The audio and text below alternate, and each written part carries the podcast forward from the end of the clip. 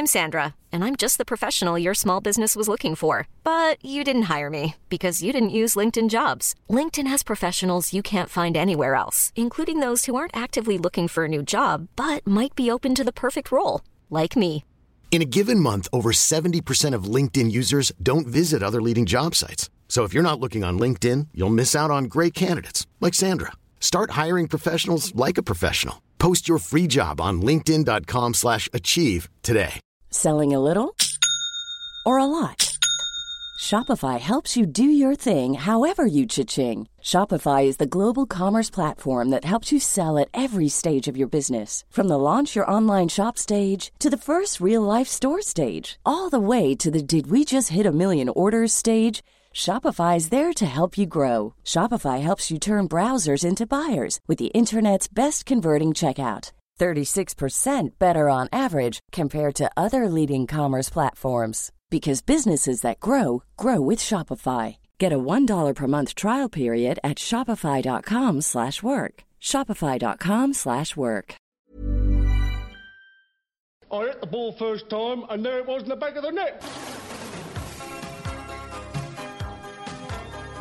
Motivation, motivation, motivation, the three M's. Perverse. In, in a football field, with kids watching. Ladies and gentlemen, England will be playing 4 4 fing 2. And that, boys, is how to take a penalty.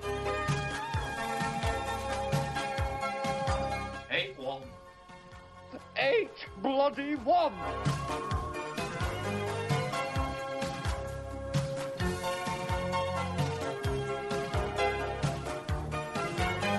I was just saying to your colleague, referee's got me the sack. Thank him ever so much for that, you? Hello and welcome to Beyond the Touchline, episode two, the football podcast that's not actually about football. Um, joining me on my me, well, I should introduce myself, David Hartrick. You may know me from such websites as In Bed with Maradona and various others.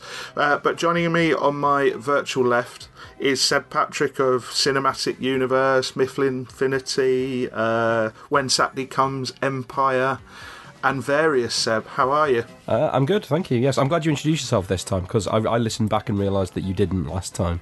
Yeah, I, it's a really bad habit. I'm always doing that. Uh, joining me on my virtual right, Dennis Hurley uh, of the Museum of Jersey's blog, blog uh, Squad Numbers blog, and without revealing sort of how much of the sausage is made, uh, happy Solly March Day, Dennis. Many happy returns, David. Um, yeah, it's a, it's a special day. Um, it is. You know, and I, I hope everyone has enjoyed it. I don't think David Martin has. No, I hope Solly March climbed down the chimney and gave you everything you asked for. Um, subject tonight is uh, it, it's a big subject. We've got a lot of ground to cover, but it's one that is incredibly dear to our hearts. Uh, we're talking about Goal TV, and we will go into it in a little bit. But it was a, a, a theme night on BBC Two that holds a, a very cherished place in all of our hearts. But because we're a podcast and because we're three men sat in a room talking to each other, we have to ask an opening question. It's the law. Um, and the opening question this week is quite simple, really. It's BBC Two are commissioning Goal TV for 2019. They're going to turn over an hour of television to you. You can do whatever you want with it. How are you going to fill it? Simple as that. Uh, Dennis, we'll start with you. Um, I I have two ideas, and I probably should have come up with more because on rewatching it, I I had kind of forgotten that it's like so many of the the inserts were only around the fifteen minute mark. But basically, I have two half hour ideas, and they're both related to hypotheses. Um, the first one is basically just have six people, you know, it could be players, journalists, managers, whatever, with six people six football people with brains basically who who are able to think for themselves. And you ask them to change one moment in football history which one would it be and what would have been the um the the, the chain reaction as a result of that? So you'd have the six of those five minutes each. That's one half hour. And then the other half hour would be filled with I can't think of a snappy title for it, but basically to find the best all-round footballer, um, and that- doesn't mean like you know, the, not necessarily the best player, but basically that if you had a load of teams made up of eleven clones or one original and ten clones, as the case may be, you know, and who who would win? So you you know you'd have eleven Johan Cruyffs, eleven Pelés, eleven Maradonas, and who would actually eleven Bobby Zamoras. Exactly, yeah. Yeah. So uh, you could just run that as it'd probably be easier to just do it with modern day players and set up a big massive game of FIFA and have boffins, as they say at the University of Loughborough or wherever, to uh, simulate all the games. Top men. But you'd intersperse it with again erudite football people giving their opinions on who might come out on top, and uh, and we'd, we'd see who'd win. That's that's a decent standard to start. Seb, you've got an hour. Uh, I've also uh, got two programs, uh, but one of them would be 20 minutes and one of them would be 40 minutes. Uh, for the 20 minutes, uh, I'd like to do what is essentially a, an updated version of the, one of the segments that we'll talk about later, the Crying Game, which was a, a segment that talked about people's experiences of watching uh, England versus West Germany in the 1990 semi final. I would like to do that, but for the 1996 uh, European Championship semi final, which, which Dave and I have already just discussed at length on a podcast. Uh, but I'd like to see a program about people's experiences of that night because uh, that night was my 1990 semi final. Um, and uh, just just so you, you really can tell what era of the past I'm living in, uh, the other 40 minutes would be given over to a special one off revived episode of Fantasy Football League.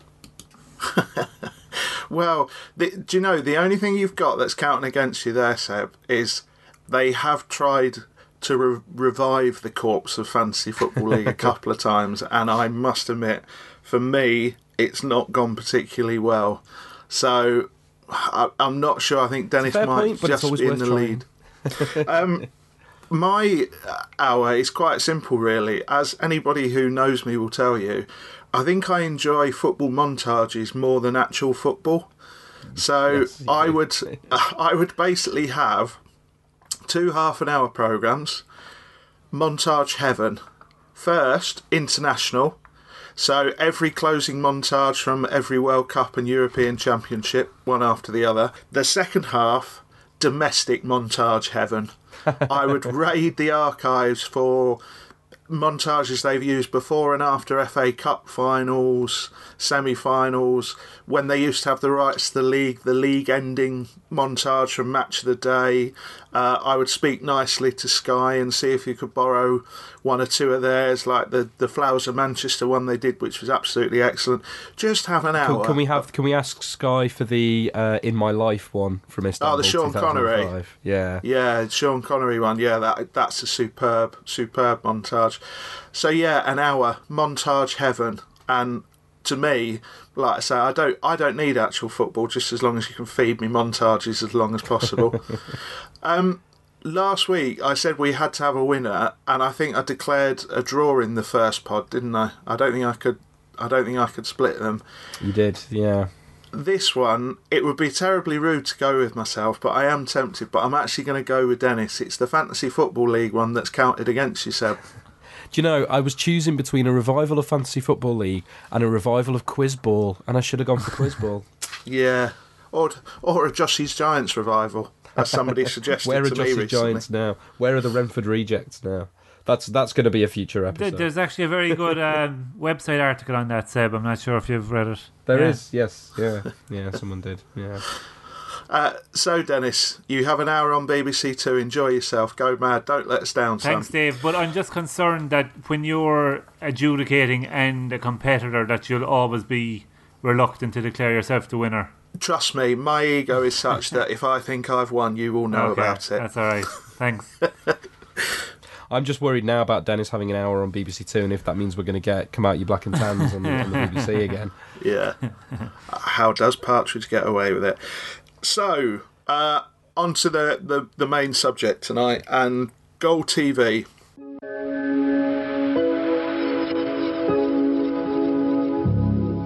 Here on BBC Two now, the bank holiday evening continues with a footballing extravaganza. Goal TV.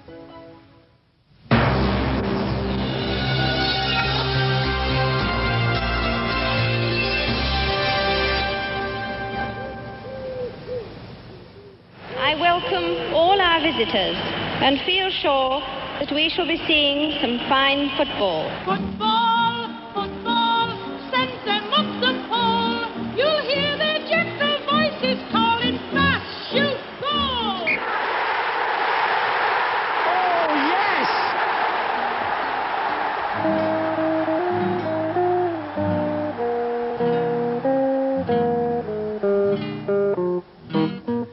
evening's lineup begins with a tribute to the best loved international side of all time, Brazil, and their 19. The first thing I want to say to both of you, I would have sworn, I've had a bit of a Mandela effect, I would have sworn blind this was the Sunday night, and it wasn't at all. It was actually the Monday night, wasn't Bank it? Holiday Monday. Yeah. Bank Holiday Monday night. I, I was positive it was the Sunday night, but I was completely wrong. Uh, 30th of May 1994, um, Leicester have just got promoted to the Premier League via the playoff final. Uh, that USA actually gets referenced in the continuity that night. Yes, it does. Because don't they pick out a Leicester fan who's been a talking head in one of the programs? Yeah. Um, two and a half weeks away from uh, an England free World Cup, which to sort of put it in, in context, 1978 was the last one we'd missed. 1984 was the last Euros we'd missed. So it was, it was a, a little bit of a strange summer for the English part of this podcast. The Irish part of this podcast, uh, very different feeling going into it, really. Um, but yeah, BBC Two used to do theme nights regularly, and it's at this point, as I sit here remembering Radio Night, TV Hell, Radio One Night, and various others, I'm going to turn it over to Seb to just explain a little bit more. Yeah, it was this. It was this um, kind of phenomenon that uh, it, it could only really have come at a certain point in in TV history. Um, it doesn't work now in the multi-channel age because you've got so many channels and you've got channels that are dedicated to particular subject matter. So you know, th- there's no point doing an evening of football-related programming when that's what Sky Sports exists for. Um, but in this period, kind of um, and I mean the the first what you would term theme nights actually kind of started to pop up in the kind of early mid '80s. Um, there was a rock around the clock, a rock and roll night in the in the early '80s that I think was kind of the first proper example. But the point about it was is that they come from this period where all of a sudden you've got people. TV has been around for long enough that you've got people working in TV who are interested enough in the history of TV to start picking it apart and analysing it and digging up old programming and also, you know, making new programs about subjects. Um, so there were various of these that happened through the kind of the 80s and 90s. You name checked it already, but the archetypal example is TV Hell. Um, an absolutely fantastic night of television um, from 1992. I think it was the August Bank Holiday 92, um, with Angus Deayton and Paul Merton as the the linking characters that just basically dredged up bad old TV that basically a lot of the bad TV that you recognize people talking about now people know of it because of TV hell things like mini pops um, and if you've ever seen which I'm sure everybody has the attitudes night sketch um, on on the Day Today. It's generally a gag about theme nights, but really it's very specifically it, it just is TV hell. Basically, almost everything they reference in that is a reference to TV hell. So in '94, you get Goal TV, and the beauty of of this as well is that it came at the peak of the genre. Because if you look a few years later, they start they they're still happening, but they start to tail off. They get a bit shorter. The channels don't really commit as much. There was a fantastic Red Dwarf night in 1998, which, as you can imagine, you know I I know that kind of back to front of back. That had special continuity. That had special programs made for it. Um, you know that one was a big deal. There was a, a fairly decent Doctor Who one with Tom Baker doing links as well. But after that, they started to become in the kind of late 90s and then into the 2000s. They became let's put a few programs on for maybe three four hours and call it a theme night. This Goal TV, it starts at what is it? It's half seven. Half Um, seven, yeah. and it runs all the way through to whatever time it is in the morning that goal uh, finishes. Uh, to 12, one. 12, 12.45, yeah, is, is the Yeah. final whistle. So, you know, it's a full night of programmes and uh, it's a mixture of uh, new documentaries that they've created for the night, uh, a few old programmes that they've dug up, uh, and and kind of dusted off, and uh, kind of old match footage as well, um, just all flung together for you know a kind of a feast of football. Um, and you've got that context as well of you know as, as you said about it being in the build up to World Cup '94, but it's also you know it's two years after Sky, it's four years after Italia '90. Football is feeling its way still into kind of mainstream consciousness and into becoming the mainstream national pastime. Um, and it's what I find really interesting, and I'm sure we'll talk about this more as we go on. It's not quite there yet in '94. It's it's getting there, but it's it's still tentative at this point. Yeah, and that's one of the things I find really, you know, if you did Goal TV now, ignoring the multi-channel age, it would be a very different prospect in terms of how people see football and how people interact with football than it was in Mm. '94. Yeah, I, th- this is the thing. A lot of football on TV, and your experience of football on TV up until Goal TV was was match highlights. That was football on TV. So the idea of having programs built round football itself and the game itself was it genuinely felt quite different. Um, bit of context, Dennis. Did you watch this? At the time? Did you record it and then dust off a VHS to watch it this time? What was your personal experience? Uh, it was it was the latter. I didn't get to watch it live at the time because it was a school night for me.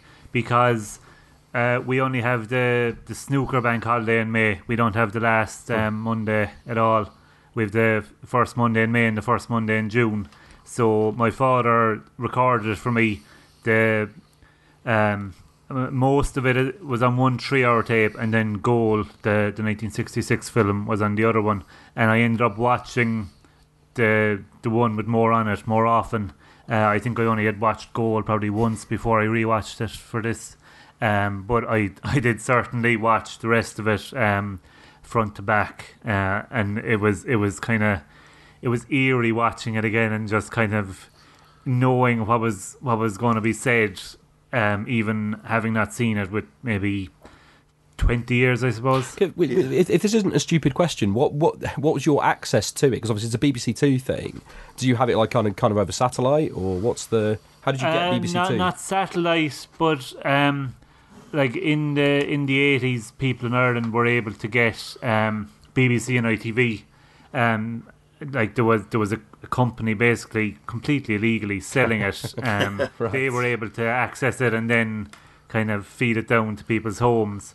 Um, I I think BBC would have probably been available in Dublin since the seventies. Um, I suppose just proximity to the, the UK, but by the eighties it had a wider reach. Um, and uh, so yeah, we, we did have the those three channels growing up, and then got Sky later. But um, yeah, it would have been. Not everyone would have had it, but it would have been close to ubiquitous. Yeah, my um, experience, I'm guessing it, it is sort of similar to yours, Seb, in that I'm guessing you probably watched a chunk of it live and recorded it all, and then watched the watched the tapes to death as I did. I, yeah, I don't actually recall if I, I. I'm not sure if I saw any of it on the night or, or if it was just all recorded and I, and I watched it after that. That I, I, don't I a watched a chunk. of, I I remember watching a chunk, but I didn't watch it all. Um, but like Dennis said, it was slightly, um, yeah, slightly eerie watching it all again from start to finish, and realizing somewhere deep in the recesses of my mind that I I knew exactly what somebody was going to say next. Yeah. Some weird member of the public plucked as a talking head that have never been on anything before or since, and I knew exactly what they were going to say. Particularly, uh, uh, we'll come to it, but particularly when we, we go to the crying game. Um, Mm, yeah. There was there was a lot of sort of individual lines I remember from there. There are a few. There are observations in again. Yeah, we will come to them. But observations in, in that and in the ball is round documentary, which I, you know, I, I there, there are phrases and, and, and observations that I've parroted, sort of as a this is a really good point that somebody's made, and you know this this has informed, uh, you know, the the way I look at or, or think about football. Um, I had a sort of my the other thing with, with with me in this in terms of my relationship with this is we had the tapes and we had it for years and years and years, and then at some point uh, probably kind of around the early 2000s. the tape got lost and you know and so i always remembered having this and i remembered watching it but for many years it was only something that i remembered and wasn't able to find um, and I, I remember having like discussions with people on the When Saturday Comes forum, among other things, to try and find a copy of this somewhere. Um, and eventually, I went into a situation where where a guy had had it across two tapes, and he'd done it. He'd done it. He'd split it in the middle, so he taped it in really high quality. Um, but it meant that you know it took up two whole tapes. But he even done a really good break point in the middle of it, so you don't really lose anything. I think he you know he'd done it during an advert. Um, and he had no way of playing the tapes anymore. He didn't have a video player. Uh, I had a VHS to DVD converter. So the deal we struck was he would send me the tapes. I could keep the tapes so long as I sent him a DVD of it back. Uh, which I duly did, and then I also, uh, you know, uh, ripped that DVD onto my computer, stuck chunks of it on YouTube to write an article about it, uh, where they rest still. None of them have been taken down, which is good. Uh, touch wood. Um, so yeah, but just just go, you know, when when I got those tapes and was able to sit there and go through it again, which was probably in about maybe in about 2011, 2012, I think. Uh, you know, it was just as you say, I I instantly remembered so much of it. Um, I, I almost didn't need to watch it over again because I was able to recite so much of it. Um, we'll start going into the specifics, and we, we're literally going to run through this program by program. Um, and it, it starts with a little five minute intro that I, w- I want to just say a couple of things about really. The, the first is there is nothing, I I don't think there's any single ident that makes me feel more nostalgic than the BBC Sport ident from the early 90s. They, it, it's just that those opening notes immediately just take me back to a time and a place. But then eh, we would we sort of the camera pans in on a car in a driveway um, outside a little terrace house. The registration plate of the car is one 0 It pans up to a, a bedroom. Uh, a bedroom window, which is immediately sort of engulfed in floodlight. We go through the window into an absolutely magnificent bit of set dressing. Absolutely superb. I don't know about you two, but I wanted that bedroom Yes. when I was a kid. I mean, it's just brilliant, isn't it? Because obviously they have to. It, the whole point of the night is that it's it's across the length and breadth of TV. But if you actually look and pause, you can pick out somebody, whoever's done that set, i- is is one of us. is a proper Yeah. proper football fan.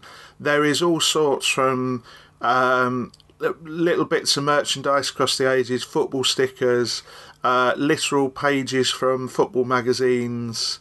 It's just wonderful, isn't it? Yeah, my, the, the note I've down is just that it's so lovingly put together. Like it, there's Yeah. a lot of thought going into it. It's got one of my favourite Liverpool shirts in it. Oh yeah, like you- you just you, you see on like a soap opera or whatever, you know, they they'll have to do something football related, and it'll just be so fucking lazy and cliched. but this is the exact opposite of that. Yeah, so the ident itself is obviously in the middle of the carpet. It, it's a green carpet. It's basically like a piece of astroturf, and it's just the, the production value. I think again to sort of go back to something we've already said uh, already. This is a product of uh, you know way before the multi-channel age because now they just wouldn't do this. They'd, they'd put something together either on a computer or something let's be honest a hell of a lot cheaper to produce and you know and in terms of time. So it's just it's absolutely brilliant and it uses for the intro that I don't actually know what version it is, but it's that jingly jangly version of the match of the day theme that I've never been able to actually track down. Do either of you two know what version that is? No. it's um, it's a piece of music which is called Le Match du Jour, and I can't remember the name of the group that did it. I might have to set um, at football and music on that one of my favourite Twitter accounts to see if he can dig up a decent version. Yeah, because because that and a, a good few other little pieces um, from it, they've they featured on a cassette that I got with Total Football the following year. I think I think it was around the autumn of '95, and it was it was called um, the best of Bend It, and it was a lot of stuff from the seventies like that, and that was one of the pieces Yeah. on it.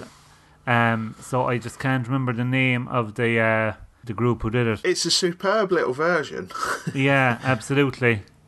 It's it's really good. But then, so obviously we run through the running order, and rather than run you through it at this point, um, we are literally going to go through it program by program. Some we're going to skip past, some we're going to go a little bit more in detail. And it opens with the sexiest kickoff, Brazil 1970. So then, kicking the evening off, a musical tribute to Brazil 1970. Pele, Jairzinho, Tostão Rivellino, and Gerson thrilled us all on the way to winning the World Cup in Mexico. which is a complete travesty from the off because everybody knows 1982 was the sexier team. So it's onto a hiding for nothing from the off. It's it's basically a 10 minute montage of Brazil at the 1970 World Cup doing great things interspersed with a bit of contextual cliched Brazilian stock footage. Um, and I, I, there are bits of it I quite like. Um, as as somebody you know who have already established loves a montage, but the one thing I would say is there there is a wonderful little section set to Primal Screams higher. I think it's higher than the sun, and that really does work. Um, but a lot of it is very on the nose, to say the the very least, and it's not something I'd imagine that anybody's going to be wanting to revisit particularly quickly. That moves us on to something that people will want to revisit, I think, and that, Seb, is Dear Football. Nothing tests my emotions like football. Each week I confront my outrage in the form of an imagined letter to the manager, to the team, to the local paper. To George Best, even to God.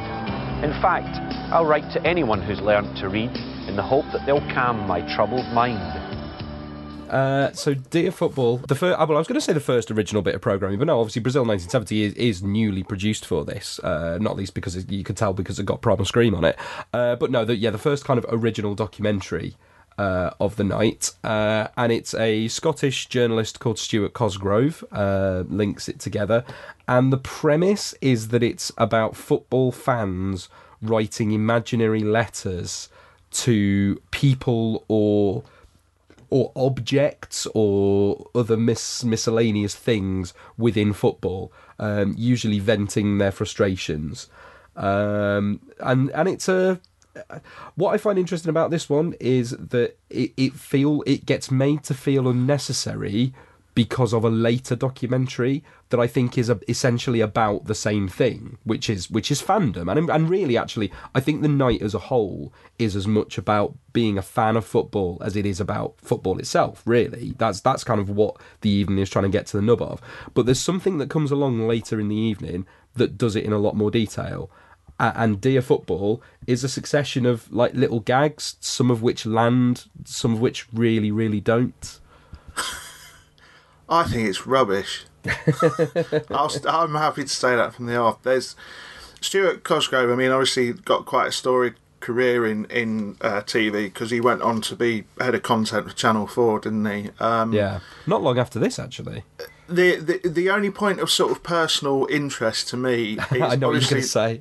is living in well, it's living in Huddersfield, and Yeah. the opening vignette where he's walking round uh, a very ramshackle cowshed at, Yeah. at down at Leeds Road, which is. Despite being a Brighton fan, you know, when when I was a Brighton fan, when I was 13 years old, funnily enough, I couldn't travel to away games, so I ended up going to see a lot of Huddersfield Town games at Leeds Road, and the um, the crane shot of him walking um, up the back terrace and then looking out over the new stadium is great. But then you've got other stuff like that dear banana. It's Mm. just it's I, I just don't think it lands. And the Cantona bit is Yeah. well, is cringy. it's I think the problem is as well it's just such a such a dated concept because I mean if you did it now you'd have to call it dear dearfootball at gmail.com for a start so the idea of these sort of romanticizing these letters is quite quite an odd one but I I just don't think it works there's such a massive variance in in quality, it doesn't. You're, I I mean, when you say some of them land and some of them don't, I mean, when they don't, they are. you just. I, I was sat there rewatching it. I remember watching this at the time and not really sort of understanding it, thinking, well, it's, you know, it's gone gone a bit over my head. Can we just have Brazil 1970 again, please? But watching it again now through grown up eyes. I just don't think it's very good. Dennis, can you make any sort of case for this? Am I being too harsh? Uh, the sole extent of my notes for this is that the best thing about that little clip that Seb put together was the the BBC World Cup promo was the the best part of that. yeah, yeah. That's that pops up a couple of times through the night. and Yeah. is one of my favourite things about the yeah, entire it's, it's night. brilliant. Uh, but the the thing itself is eminently forgettable. I, I, I would like to pick up uh, two things that I that I like from it. Although one of the things that I like from it um, still hasn't dated very well because it's indicative of what I think is the biggest problem with it, which isn't just that a lot of the jokes don't land, or that it's randomly got footage of somebody's wedding speech where where the father of the bride decides to Oh, play the match God, of the that Day was theme tune. terrible. Who even is that? But it was so bad, like the way he was waiting for a reaction. Yeah. Yeah. It's like, yeah, everyone's realised what it is from the first five seconds. You don't need to get them to Yeah. Um, but anyway, I, I mean, I don't even know why that's in there because I don't know who it is or, or what the relevance is. Um, but no, I, I think the, the problem throughout the whole thing is that it's very, very rooted in in old attitudes and in particular Stuart Cosgrove's old attitudes. And pretty much the entire theme of the piece, and that's why I think it's quite interesting that this comes along in, in 94 when football is reinventing itself, is that the entire theme of this piece is modern football is rubbish and everything that they're changing is bad and, and it was better when I was younger. But one of the things that I actually like from it is indicative of that, which is Ray Davies, for some reason, singing a rewritten version of Autumn Almanac, which is one of the best Kinks songs anyway, but, but which has the line in it, I like my football on a Saturday. And he's taken that line and spun it into a new song about how there aren't terraces anymore. I still like my football on a Saturday. I go through the turnstiles with all the other fans. Even though they're building all seater stadiums, it's ironic that they still say they're sitting in the stands. Cause the terraces are gone. The Terraces are gone. The terraces are gone. Terraces are gone. The terraces are gone.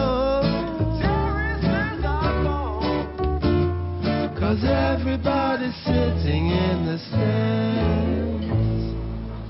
the the other thing that I like, and it's only a really throwaway one, but it's and I think it's partly because my dad's a West Brom fan, so I empathise with this. But I like the West Brom fan and his line about when he's saying to to Neil Young that Neil Young is wrong when he says that only love can break your heart.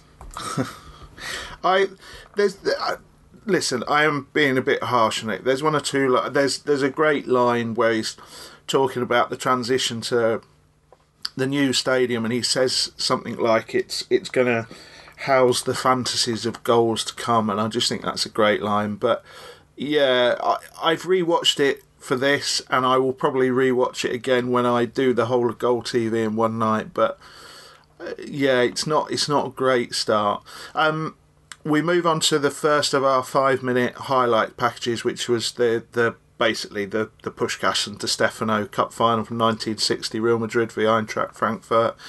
Um, it's it's a great great little five minutes of a team who were just absolutely exceptional, and then we move into an hour of uh, programming that BBC Two were sort of dredging the archive for. The first of which, um, one of the things you two don't know about me at this point is I'm a bit of a George Best obsessive. Um, the world of Georgie Best by the the uh, you know one of the greatest to have ever done the job, Hugh McIlvanney, um, is just a wonderful uh, 25 minutes to me. Today, there is no footballer with whom the anonymous mass would rather identify than a slim, black-haired Ulsterman named George Best. At 23, Best is accepted by worshipping fans and professional experts alike as the most lavishly gifted player in Europe, if not in the world. So identifying with him requires rather a lot of imagination. His game is an amalgam of superb, almost unnatural balance, unbreakable spirit, a delicacy of touch that stays true no matter how fast he moves, limitless ingenuity and ambition, and force out of all proportion to his physique. He carries onto the field a constant threat of the incredible. It's the definitive documentary in terms of it's the documentary that every other documentary uses footage from. Um, and you've got that uh, narration where it's really, really straight. It's it's quite it's slightly jarring to hear it now and to hear him talk of association football. Um, you know, but it's it's I I think it's wonderful. It's a real slice of time. Dennis, am I? I mean, am I wrong in thinking it is pretty definitive? I think for the time, obviously, it is absolutely. Uh, it's um, it's it's very enjoyable, and like you say, McIlvanney gives it a a gravitas that you know. He's, Yeah. he's close enough to best Yeah. to kind of be able to say these things, but he doesn't. Um, he doesn't kind of pull any punches either, um, and I, it's it- it's kind of a bit sad. Then the ending is a, is a bit melancholy, and Matt Busby Mm. saying that you know he hasn't been changed by the developments in his life, and you know that you're kind of headed for a, a bit of a sad ending there. I also found it um, quirky that McIlvanney r- just refers to the the national team that best played for as Ireland. Um, which is, Yeah. is just obviously Yeah, indicative they- of the time. Again, no one would dream of just calling him Ireland nowadays. No, it's from the minute Don Fardon track Belfast Boys starts up and that early footage of Best, and he just, you know, apologies Seb, the Liverpool fan, but he just looks so good in that Man United kit. You realise that we watching that in 2019, it can only really end in a pretty mm-hmm. melancholic way. However, they chose to end the documentary. Really, Seb, as a Liverpool fan, but somebody who must be able to appreciate best. It's. Uh, I personally think it's just a wonderful 25 minutes, but that's because I have quite a heavy personal investment in it. Talk me through where you are with it. Uh, well, I will just say at this point that, that even though I am a Liverpool fan, I, I suspect I'm the only one of us here who's seen George Best play. I never saw him play. I met the man, but I, ne- I never saw him play. In 1990, probably two, uh, I went to Bruce Grobbelaar's testimonial, and at half time there was a like six-a-side game with old players and celebrities, and George Best was one of them. Uh, so I have I have watched George Best play football at Anfield, uh, but no, I no, I you know even as a Liverpool fan, even even with my my strong hatred of of Man United, I think there are two. Man United players um, I, I, in history that I've genuinely liked and admired. Uh, one of them is Peter Schmeichel, and the other one is George Best. Um, you you can't not enjoy. You know, and whatever you think about George Best and his, and his life afterwards and anything like that, you can't not enjoy George Best watching George Best play football. If you don't enjoy watching George Best play football, you don't enjoy football. Yeah. Um, and this documentary I found really interesting going back to it because I definitely remember at the time, you know, the original times when I would have been watching this video, I probably skipped past this one a fair bit because I probably thought, oh, it's a bit old. I'm not that interested. It's about a Man United. I know who George Best is, but it's about a Man United player. It's from the 60s. It's a bit slow and dull. But yeah, going back to it now, it's a fantastic piece of television. Um, I find interesting the stuff that it glosses over because it obviously it does talk about his kind of celebrity lifestyle and you've got got that footage in the nightclub is that that's that for me is the most enjoyable bit of the whole thing that is fascinating that glimpse Is that but- the champagne fountain and everything? well, there's the, well, there's the champagne fountain stuff, but actually, no, not, not so much that because I think that's when he's launching a boutique. No, there's Yes, just footage right, of him yeah. just going out to a local nightclub. The nightclub Yeah, is run yeah. by the, the horse racing mogul. Yep. Um, and just just that footage, as particularly as someone who me and my wife are, are quite interested in the 60s and 60s culture and, and style and, and look and everything and, and decor. Um, so that was a was a fascinating watch. What I find interesting though is that it, it, it does it, it it touches on that side of his lifestyle, but at the same time it kind of shows him kind of at home with you know he him, with him still living with his landlady at this point, and it what it doesn't go anywhere near is where he might have been spending his nights, you know, when, when he goes Mm. home from the nightclub. It gives you the impression that he's, you know, this kind of nice, quiet guy who likes to go out and kind of enjoy, you know, kind of people's company and that kind of thing, but who then goes home in a quite virtuous way um, to, you know, to, to his to his lodgings. Um, and and as we know, you know, at, at this point, that couldn't really be further from the truth. So I think it's interesting that it doesn't kind of delve into that because it's not looking to be sensationalist, and that's not what it's looking to do. And as you say, what it does that is really, and I think quite bold for something of its time, is that it allows itself to have the, that melancholy of. Um, you know, obviously now we know what what went on in George Best's life afterwards, but this looks at the uncertainty. It goes, look, you know, he is an amazing player now. He's on top of the world now, but we don't know how long this is going to last. He doesn't know how long this is going to last. He doesn't know what he's going to do next. And that final shot of him standing on the on the bricks, you know, Mm. um, yeah, it's really really well put together piece of TV. And yeah, you can't not enjoy. Hugh McIlvanney's narration it just it just lulls you and just draws you along. It's so uh, compelling, you know. Mm. Um, then we have, well, an absolute stone cold classic 30 minutes of television, don't we? We are, of course, talking about No Hiding Place, which is. I, I mean, it's no ex- exaggeration to say it is the episode of whatever happened to the Likely Lads that everybody remembers. Who do you think will win the match then? I'm you. Heard what? With the news from Bulgaria. Don't tell us. Tell us. We want to watch you on the box tonight. You'll never last out till tonight. Let me put you out here. Don't tell us. Two nil. Can I, can I be controversial here? Mm. Right.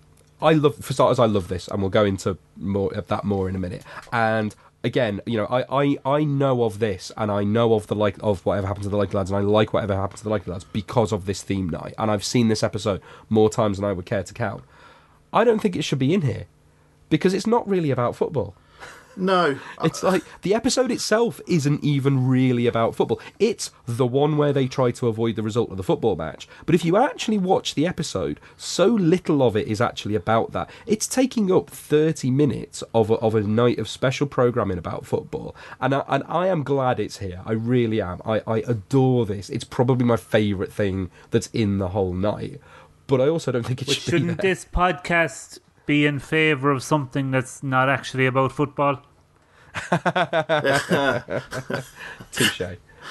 It, it's it's the best episode of one of the best ever British sitcoms. The thing about what happens to the Likely Lads is it's not just that it has no hiding place and then a load of mediocre episodes. There are other episodes of the show that are almost as good as this, but there are none that are as good as this. No, and it. I mean, it's been the proof of the pudding is in the fact that it's been, you know, parodied and referenced and and, And still is to remade. this, Remade, yeah. yeah, yeah, to the to this this very day. You know, I I, I sit here as well.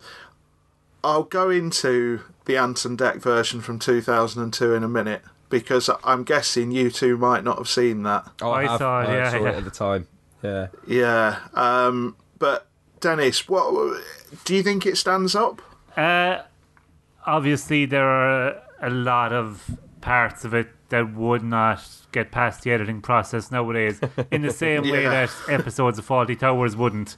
But as a a- as a, a farce and a, an episode of comedy, it, it's outstanding. It's even like Seb says, having seen it so many times, you still laugh and you know you still enjoy it because it's just so so um, so well crafted and, and so well integrated. It's um, it really is a classic, and you know you would question its its validity in there, but you know it, it's still a nice um, still a nice inclusion.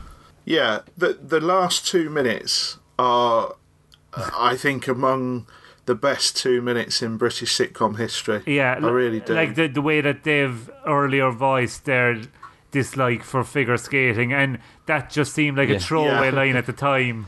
and then they're just watching the TV, Japan, and you just yeah. see them kind of leaning It's- forward bit by bit as they realise what's happened, and then as uh, Yeah. as they realise what the headline that that England effed on the, the evening newspaper. Yeah. Yeah, it, it's it's I I come from exactly the same place as you do, Dennis. In that I I think it's a wonderful little time capsule that there's a lot wouldn't get. You just couldn't do it now. Um, but yeah, it led me down a rabbit hole because I I went on YouTube and I did watch the Ant and Dec version again. um, I remember watching the Ant and Dec version in 2002 and being of a less discerning palate at the time, thinking it was all right. It, it, it's surprisingly faithful, but God, yeah, it's it's like you realise the things that are missing are the chemistry and the timing, and Mm. you know, like even uh, John Thomson, who I'm a massive fan of, even John Thomson can't save it. You know, he plays the Brian Glover part, but it's it. I'm with you, Seb, actually, and I've actually got on my notes that should it be here, and I I am a bit with you that I, particularly in the half eight slot, you know, Mm. like in sort of prime. Uh, pri- the the prime hour really. Um, I, I feel like it's been put there kind of for two reasons. One, just as an excuse to, to dig up and put on an episode of, of something that they liked and wanted to put on. Um, but I I, th- I think it's kind of there for comfort as well because it's recognisable. It is a famous. You know, before this, it was a famous episode. It, it was the episode of the Likely Lads even before this. And actually, seeing as I've just said it, and I, I keep saying I am going to. Can I just do my little quibble on this as well? Which is in the continuity and throughout, they refer to it as the Likely Lads. It's not the Likely Lads. It's whatever Yeah. happened to the Likely Yeah. Lads. They are Yeah, two it is. different shows. They feature the same characters, but they are different shows from different decades. Whatever Mm. happens to the Likely Lads is not another series of the Likely Lads. It's a show in its own right. It's also a much better show. The original Likely Lads isn't very good. Whatever happened to the Likely Lads is large. Odd episode aside, is largely brilliant. Um, I, I, it's got one of the greatest. Just to go off on a tangent, one of the greatest first episodes of any sitcom ever. The opening episode that sets up the premise. We talk about like the construction and the farce in this one.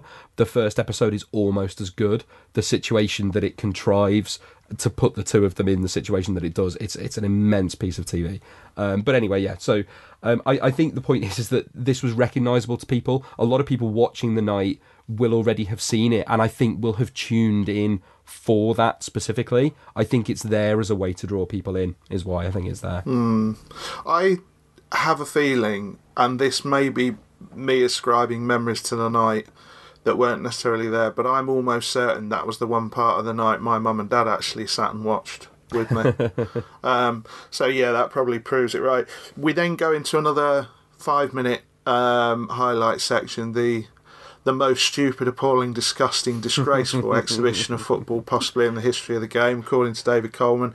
Chile in, in other Italy words, one of the best. yes, yeah, Chile from Italy, v 1962. But I was, uh, you know, like this, it's quite an odd game to put in as a five-minute section because it was it was a hell of a long time ago. By the time uh, you know Goal TV is on, it's it's what 32 years ago, Mm. and it's not. You know, it wasn't a great game. It was just a game where people kick lumps out of each other. So you sort of think they had uh, they had the whole breadth of football up until that point to choose from, and I think they they really dropped the ball. I think it was I I can't I don't know why this is here.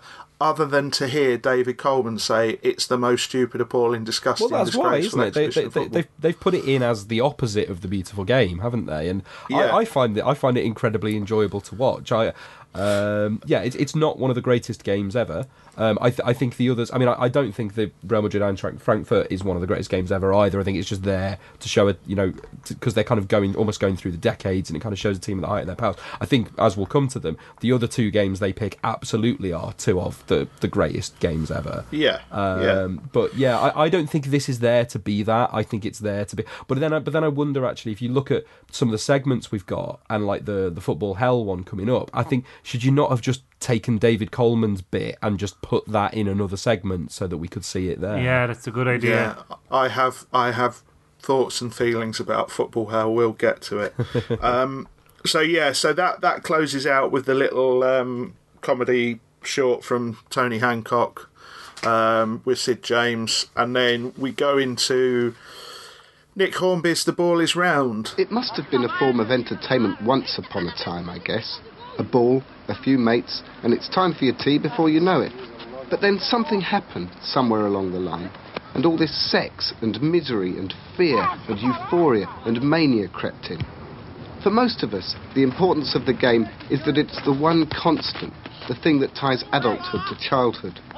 We're all the same age on planet football, and we'll never, ever grow old. Seb, just explain a little bit about it. It's it's the it's one of the longest. Well, it is the longest original section on the Yeah. night, isn't it? Um, and it's quite a fascinating thing. I wouldn't I wouldn't say it's brilliant, but it is definitely fascinating. It's definitely th- this and one other segment to come later on are the bits, moments of which have I think have lingered with me the most, and that I've remembered. If when I used to talk to people about this thing called Goal TV that I used to have on video and didn't have anymore, um, you know, th- this was the thing I would refer to the most. I mean, what it really is, in a way, is it's Nick Hornby doing a sequel to Fever Pitch because it's it it's pretty much about the same thing that Fever Pitch is. It, it is about um, the the psychology of football fandom. It's about what football means to the people involved in it, the people who watch it, why people are football fans, what we get out of it, how we experience it.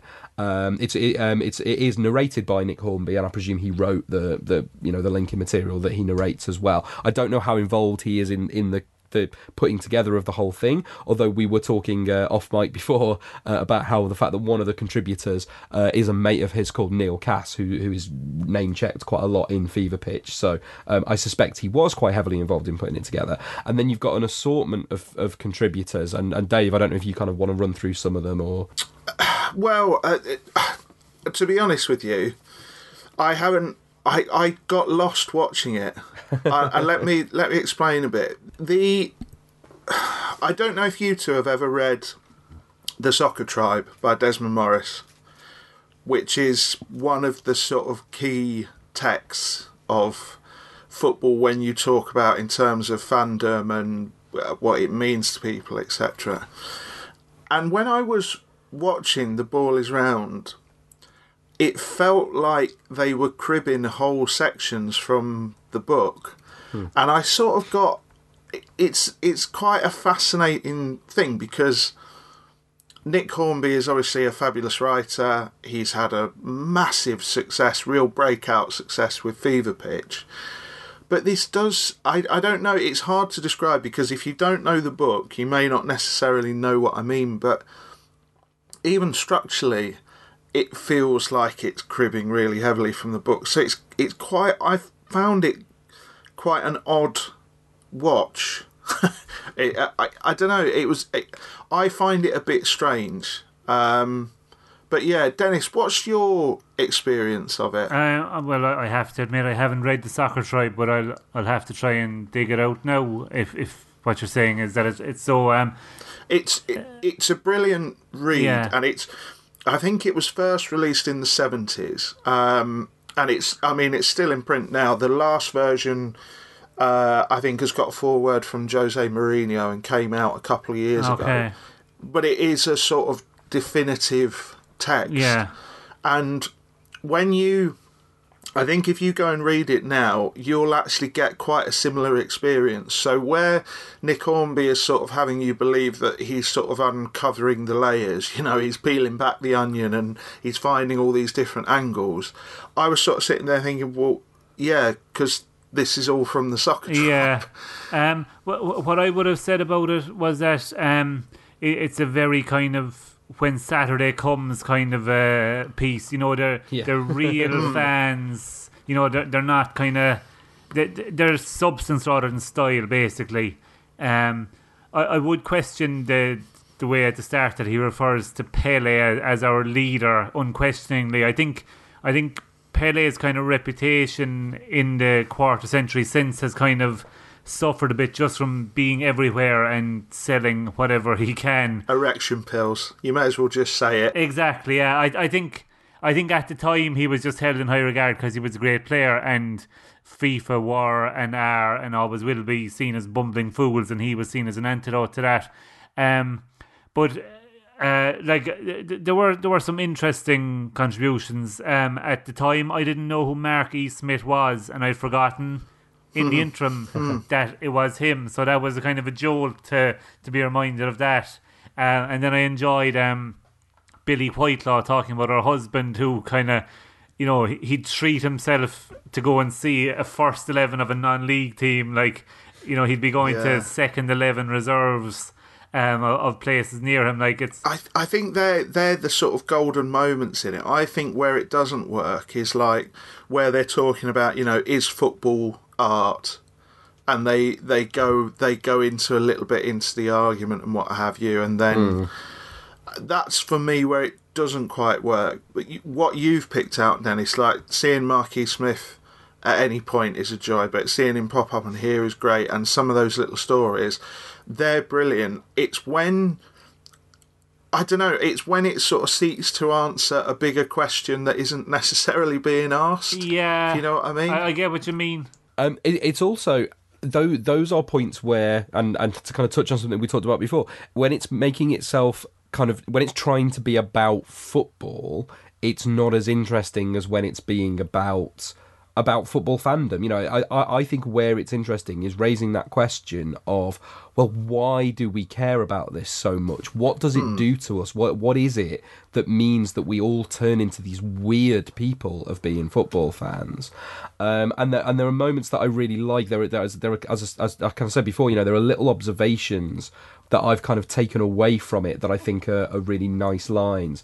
Um, our our fellow When Saturday Comes contributor um, Harry Pearson has has a couple of good bits in it. A very very young Harry Pearson, and um, there's a point where he talks about how um, when you're a kid. You, you play at things. You play at being a grown up. Um, you know, you, you pretend to be a policeman or a, a fireman or a soldier or whatever.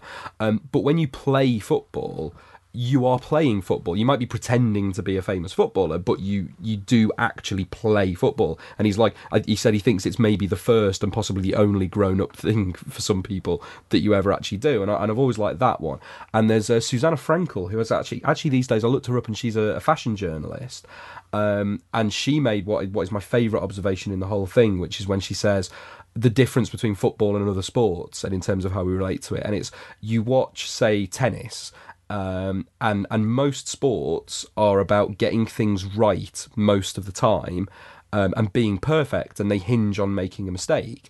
And football, you know, when you go and sit down to watch a football match, that ninety nine percent of the time they're going to be lousy, and what you're waiting for is that one moment where they do something absolutely brilliant, and that's what makes it worthwhile. And I've always that that has always kind of stuck with me that line, and I've used that line so often to describe to people the difference between football and other sports. Hmm. I th- the other thing I think is weird on it is I think the editing is weird because, like when they're talking about football as art, like in that section, just randomly it cuts to a completely routine Graham Stuart goal for Everton, where he just side foots the ball in.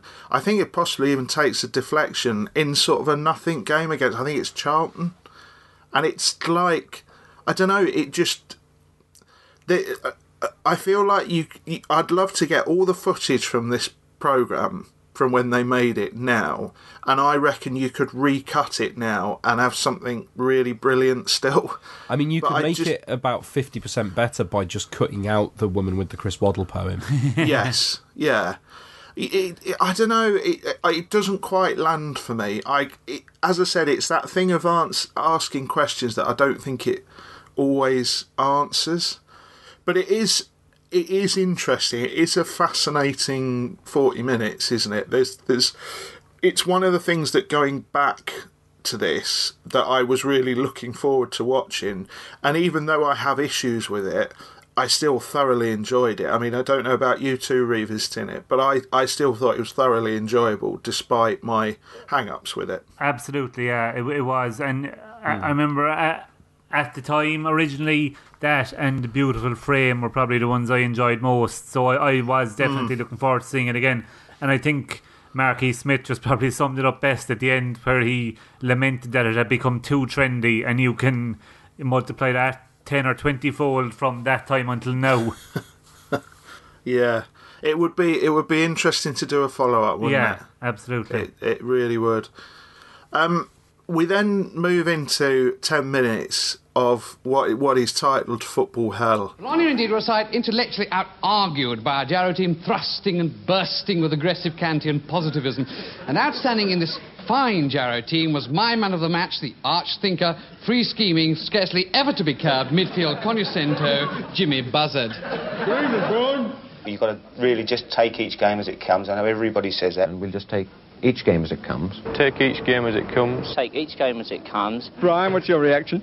Well, over the moon, really. I'm over the moon, I tell you. Over the moon, I'm delighted. I hit the ball first time, and there it was in the back of the net. Uh, do you think Jarrow will adopt a more defensive posture for the first leg of the next tie in Turkey? I hit the ball first time, and there it was in the back of the net. It's just weird. and half of what they're pointing to in this sort of what football hell is is it's basically a 10 minute flash cut stroke montage of various mentions of football football songs. There's a couple of there's there's a couple of sort of comedy sketches which are bits are ripped from. So there's like a bit of Mary Whitehouse experience pops up when the football chant inventor and but half of what they're here bracketing under football hell is actually really good isn't Yeah. it Well, that's or is yeah, that just me? It's yeah, because it's it, as you say, it's a mixture of there's there's a little bit in the middle of just showing some quite funny own goals, and there's a little montage of. Uh, football cliches being said by people. There's, there's a young Harry Redknapp at one point in the bit where it's lots of people saying "over the moon" and at the end of the day and all and all that kind of thing. Um, but A lot can happen in the next three years. Like a chatbot may be your new best friend. But what won't change? Needing health insurance. United Healthcare Tri Term Medical Plans are available for these changing times. Underwritten by Golden Rule Insurance Company, they offer budget friendly, flexible coverage for people who are in between jobs or missed open enrollment. The plans last nearly three years in some states, with access to a nationwide network of doctors and hospitals. So, for whatever tomorrow brings, United Healthcare Tri Term Medical Plans may be for you. Learn more at uh1.com. Hey, it's Danny Pellegrino from Everything Iconic. Ready to upgrade your style game without blowing your budget? Check out Quince. They've got all the good stuff shirts and polos, activewear, and fine leather goods, all at 50 to 80% less than other high end brands. And the best part? They're all about safe, ethical, and responsible manufacturing. Get that luxury vibe without the luxury price tag. Hit up quince.com slash upgrade for free shipping and 365 day returns on your next order. That's quince.com slash upgrade. Hiring for your small business? If you're not looking for professionals on LinkedIn, you're looking in the wrong place. That's like looking for your car keys in a fish tank. LinkedIn helps you hire professionals you can't find anywhere else, even those who aren't actively searching for a new job but might be open to the perfect role. In a given month, over 70% of LinkedIn users don't even visit other leading job sites. So start looking in the right place. With LinkedIn, you can hire professionals like a professional. Post your free job on linkedin.com slash achieve today. yeah, what's weird is the rest of it is largely good comedy sketches about football. And Yeah. what I also find weird is this is like with Dear Football, this is something that is kind of made to feel a bit pointless by the fact that later on you've got a program. Now that program is not without its own flaws that we'll get to, but there is a program that is all about football on TV and on film. And has lots of clips from programs, but then this has also got clips from comedy programs taking on football. So it's um, it's it, it's weird. Uh, it, all all of the, the there's various Monty Python bits, um, Yeah. or you know, kind of other other stuff with with the Python team, and all of those bits, and the Mr. Cholmondley-Warner bit, which they show the introductory bit from the Mr. Cholmondley-Warner football sketch, and then they don't show any of the Liverpool Arsenal Yeah, bit, yeah. which is the whole joke of the sketch, Yeah. which is bizarre to me. But you know, those bits could be in the Beautiful Frame, which comes later on. I like little bits like the the bit of Quiz Ball um, and stuff like that, and a little bit about the commentator competition. But they're so short and they're not explored that they're just kind of pointless. Um, I also would like to know and don't know what both the first and and almost last bits are from. So I, will, I think we could talk about the first bit in a minute, but there is a sketch towards the end, and it really bugs me that I don't know where it's from. Which is the it's somebody's re- dubbed over the Liverpool players being introduced to a dignitary at, at a match, and he's Hmm. asking them all Trivial Pursuit questions. And it's quite Yeah. amusing. And I've always that, that there's the last line about hey, Rushy doesn't know that I've always found quite The, funny. the longest river in Peru, yeah. Yeah. Yeah. It's like a footballing version of Animal Magic. isn't Yeah, it, yeah. John Yeah. Morris. Um, Yeah. So if, if anyone knows, tell me what that's from. But also, it starts with well, I mean, again, does anyone else want to describe how it starts? Because it's, it's I, I, I don't know how to describe it. It's like a series. Well, they. I mean, am I wrong, Dennis? If I just say it's basically like a bunch of weird puppets? Yeah, like uh, my my notes basically say what the fuck because I I I'd almost forgotten that bit. It's like it, it's like the opening of a '60s show, and then it's interspersed with a phone call from these evil puppets, and you don't even know fully what they're saying at the start, except "Victory for England." Mm. No. and then it cuts back to the six. And I can't tell if they're from the same thing. or Yeah, if that's what I'm wondering as well. Like, together. um, and then it just goes to the England Euro '88 squad performing their song on Wogan. Um, Which is brilliant, and I won't have anybody say that is bad. It's one of my. I mean, don't get me wrong, it's brilliant for slightly cringy reasons because of the way they're dancing around, but it's a great bit of footage. But they're literally at one point, how it. To sort of explain how it cuts, these weird puppets, which at one point there's like a fire in the background that's never explored or explained, by the way, are like watching this on a TV. Uh, It's it's just weird, and I don't think I will ever watch it again.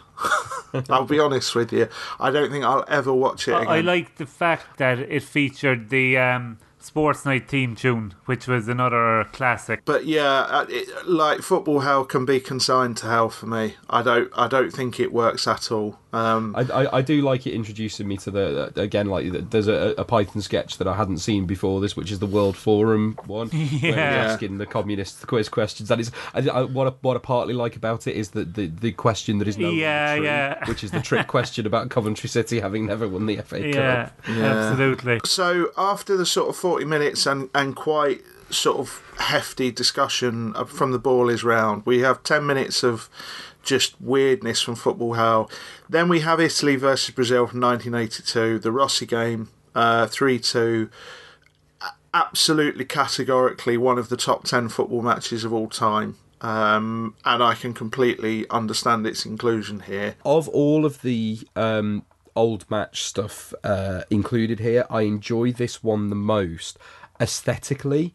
Um, because even though like 1982 isn't isn't my era, you know, I was born in 82, so you know my era of football is 1990 onwards. There is just something about the combination of everything in this, from uh, the kits, which are perfect, the, the brightness of the day that it takes place on, the colour of the pitch, the ball being the Adidas Tango ball, uh, the look of the goal nets, Dino Zoff in his in his grey kit, and John Motson's commentary sounding like it like it's coming from because it's Spain, isn't it? But it sounds like he's coming Mm. from some far flung South down American phone line. jungle, down a phone line.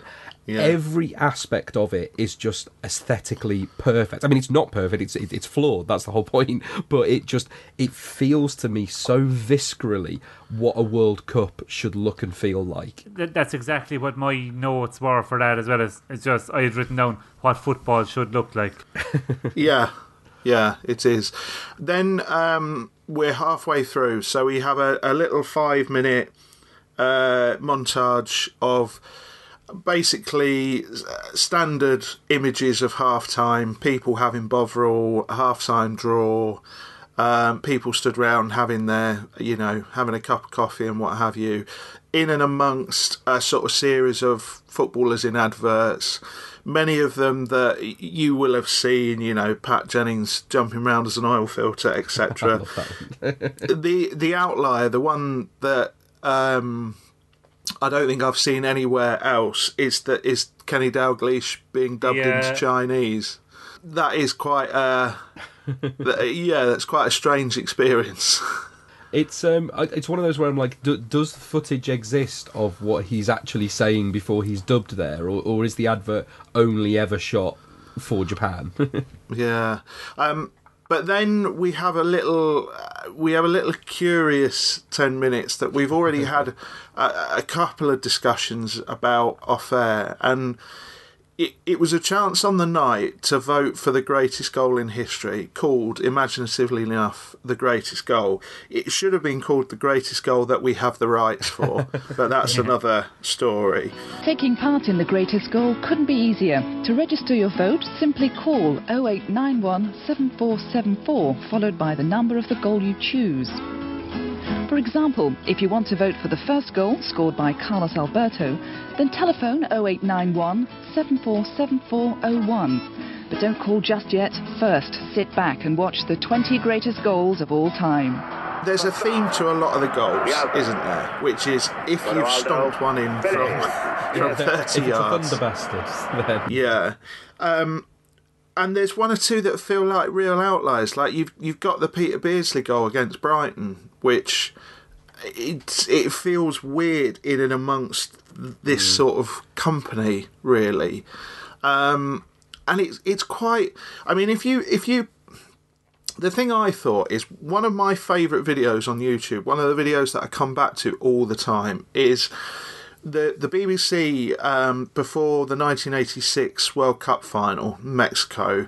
They did a, a best goals of the competition. You know, a similar thing. Vote for your favourite goal, and the quality of Mexico '86 was so good that I think there's 20 goals there as well, and it's absolutely stonking. There is every type of goal in there, from you know Maradona's run, run to volleys to team goals.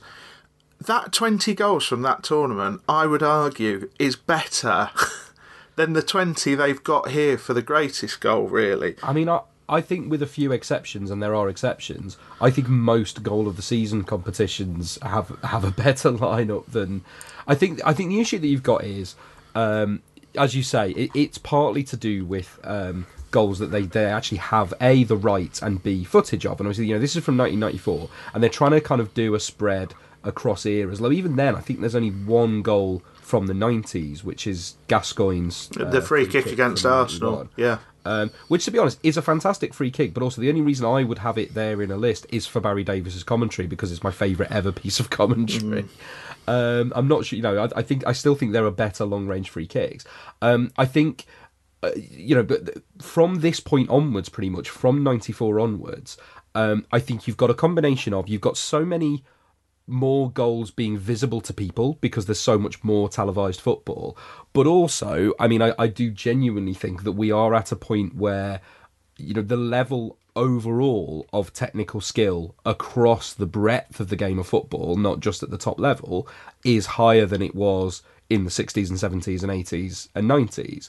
So you could put together a list of 20 goals scored in the last maybe five years most of which are better than most of the goals scored here. Not all of them. I think there, you know, there are some. You know, there's Van Basten. There's that Nelinho. I've still never seen another curler like that Nelinho one. Um, and there are a couple of others, you know, which are undisputed classics. But I just think I think we're at a point where too many great goals like that are scored now. Here's a question for you then, Dennis. Who would you have voted for as the greatest goal? Um, I think I think you would still have to give it to Maradona. Um, like uh, you you just what, what they've done with, with the twenty goals, they just said who the scorer is. They haven't said who they're playing for, who they're playing against. There's no context No. applied. You know, a goal in an ordinary league game is never going to win one of these. Um, Yeah. and like, like like you both have said, the spread of quality across the twenty is is quite broad. I suppose at the time you didn't have the access to older footage that we do nowadays, where you can look up every televised goal ever. It was probably rare to see um, the goals, and like Seb says, you wouldn't have seen as many good goals. So probably in '94, it didn't seem as um, as pronounced. Um, you know how how mediocre some of them were, um, but you know, there definitely could have been a bit more quality control. Like the two George Best entries are very ordinary by his standards, and it, Yeah. It it feels like it was put together by two blokes, one of whom was obsessed with 101 great goals. Because you know you've got there's the the Liam Brady goal and both the best goals, and a, a few other, you know, the Hoddle chip against Watford that are, you know, real like 101 great goal classics, basically. So, yeah, it it's an odd it's an odd collection. it's an odd collection. I think now I've often had this discussion on another podcast. I think the things we gravitate towards now, like you say, are the things that we haven't seen again. So, like Nelinho's curler, Van Basten's volley, you know, in a in a major final like that, I don't think has been has been bettered. Um, That's that. That's why I think. I mean, for for, for me, I, I think it is. I think it is Van Basten because I just think yeah, you don't see another goal. But I I I think it's hard to almost objectively argue against the Maradona goal because there are sometimes other goals where players will dribble the length of the field and run through a team. I remember a great George Weah one, but the Maradona one is it is still the best example of anyone doing that, and that still happens much more rarely than someone hmm. crashing in a 35 yarder. And the context of the game in which it was in, and and everything that surrounds it, I just yeah, I, th- I think that is the Yeah. nobody will score a goal quite like that ever again. It's it's like Dennis said. They they offer these goals up. They don't give you any context, and context is incredibly important. I, like I'm sorry to mention this, Seb, but Ronaldo's overhead kick against Juventus last season was great, but Bale's was much better Yeah. because it's in the final. You know, Mm. it, it's uh, the context is everything. To pull that off in the final with with billions of people watching is just incredible. So, so yeah, so again, it's a bit of a time capsule, isn't it? It's it, it's very it's a list of the time. But as I said, they could have just gone back to 1986, and it would have been absolutely fine. Um, saying that, in my hour of Goal TV, if you remember that, that top 20 would definitely be part of montage heaven. So it's covered anyway, not an issue. Uh, so yeah, so after that collection, we we go on to 15 minutes. I fundamentally disagree with as somebody who has been. I'm now nearing my 40th birthday, and uh, I've been a striker since I was seven years old. As far as I'm I was going concerned, to ask about this perspective. as far as I'm concerned, goalkeepers are scum and they're there to be punished. So to devote 15 minutes to them is just appalling. Uh, but Le Tranger, I think that's how you how you pronounce it. The last defender, Vladimir Nabokov. Of the games I played at Cambridge, soccer has remained a windswept clearing in the middle of a rather muddled period. I was crazy about goalkeeping. In Russia and the Latin countries, that gallant art had always been surrounded with a halo of singular glamour. Aloof, solitary, impassive, the crack goalie is followed in the streets by entranced small boys. He vies with the matador and the flying ace as an object of thrilled adulation. He is the lone eagle, the man of mystery, the last defender.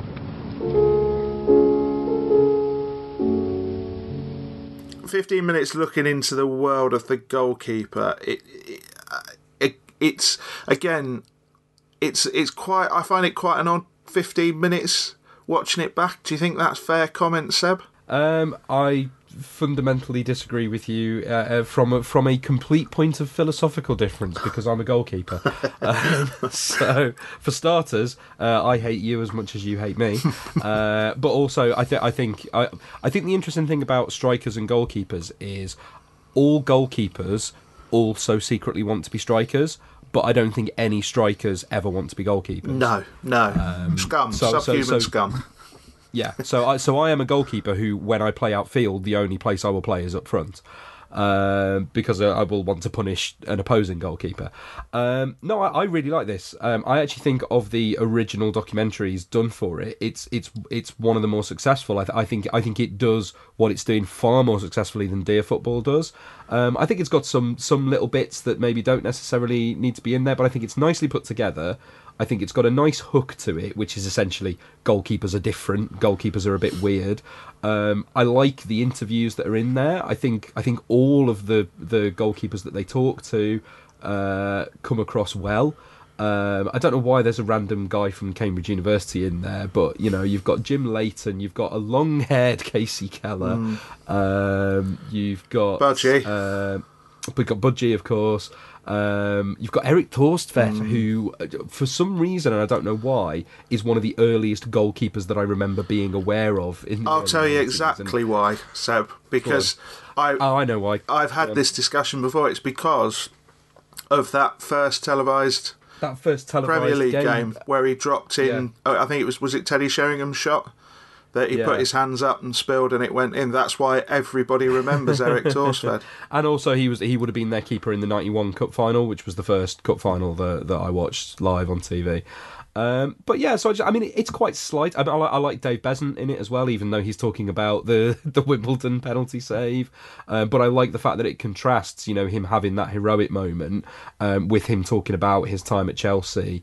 Uh, and you get a similar thing with Jim Leighton talking about, you know, when goalkeepers get in these situations where, where you're at a club and everything's going wrong and there's more scrutiny on you than, than anywhere else on the pitch. And sometimes for a goalkeeper, you're just in a situation where that situation is broken and, and you need to, to, to go somewhere else. Hmm. Um, so all of that, yeah, I, th- I mean, you know, it's just, it is a slight little 15 minute thing, but um, uh, I, I enjoy as a, as a goalkeeper, I enjoy it. Um, I don't know where, where Dennis plays, so I don't, I don't know where he falls. Oh, I, I was a right back, um, except for two seasons where a clueless manager put me left back, and I kept having to come back in on my right foot. But that's beside the point. Um, yeah, I while I was watching it, I, I had kind of forgotten some of the content, and I was like, did I not cover the negative side of it? And I was thinking it's a bit unbalanced otherwise, but they did, of course.